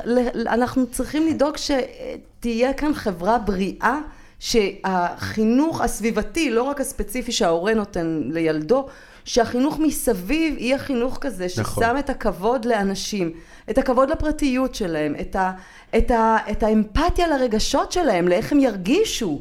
מה, אתה יודע, איך הם ירגישו אם דברים ייחשפו, זאת אומרת, אנחנו צריכים פה לשים את המוקד, לא על האכיפה, לא על הנקודה בקצה. את ממש ממש ממש חייבת להיכנס לפוליטיקה, זה מקומם אותי שאמרת שלא. חס ושלום. אה, אורלי, אנחנו צריכים לסיים, עברו כבר שתי שעתיים. עברו שעתיים? עברו שעתיים. אני חייבת לשאול, מישהו באמת יושב להקשיב לא לשעתיים של שיחה? לא תאמיני. כאילו מישהו יגיע, בוא, אני אגיד מספר, אני אגיד מספר ונראה אם מישהו יחזיק מעמד עד לכאן. אוקיי, מה, איזה מס... 83. סבבה. חברים, נראה. תכתבו 83. לא, לא, לא, לא, תקשיבו. מי ששמע, שיכתוב ששמע, ב comment, בבקשה, 83. בדיוק, בבקשה תשלחו לאורלי בפייסבוק. לא, לא, לא, אני מקבלת את 500 התגובה, הודעות בדקה. התגובה- לא, לא, ב comments, ב comments של הפוסט. תש- 83. אני אפרסם את זה בפייסבוק שלנו, את ואתם לא כותבים זה share, 83, זה בשום רק פנים ואופן למיטיב- לא. זה רק למיטיבי הקשב. בדיוק, כן. בדיוק. ואת תראי כמה אנשים ירשמו לך 83. אוקיי. מה אתה עכשיו מתחייב פה על זה מבחנים? משחק. אני לא, כן, כן, אני לא, אבל זה באמת- זה מעניין אותי, אתה לא יודע. בדקתם את זה אף פעם, אם מישהו הגיע עד לא, הסוף. לא, אה, קשה את הדברים האלה. יש דברים שלמשל מהפרק עם אמיר חצרוני, אה, באיזושהי נקודה הוא התחיל אה, להעליב את האינטליגנציה שלי ושל ראם, וקצת נכנסנו בו בחזרה, ואחד הדברים שדיברתי עליו זה אה, אה, עיצוב משחקים, Game Design, שזה משהו שאני עוסק אה, בו הרבה שנים. והרבה אנשים אה, חז- באו אליי, ואמרו לי כמה שהתיאור של Game Design אה, היה מרשים מבחינתם. וזה, אמרתי, אוקיי, היינו. בשוק. אם אז, זה עונה אז, לך, היינו אז הם בשוק. האזינו שעה וחצי לתוך הפרק מינימום. אוקיי, עכשיו אבל אנחנו כבר בשעתיים. כן, כן, כן. כן. בקיצור, אה, אורלי, אז אם רוצים לראות אותך ולשמוע ממך ולקבל ממך עוד תוכן, מה, מה את עושה? מה אני עושה? איפה- קודם כל, איפה מוצאים איפה אותך? מוצאים אותי? אז מוצאים אותי בפייסבוק, אוקיי. אה, אורלי בר-לב, אבל צריך להגיד, אור, ואולי זו ההזדמנות להגיד לי. את זה.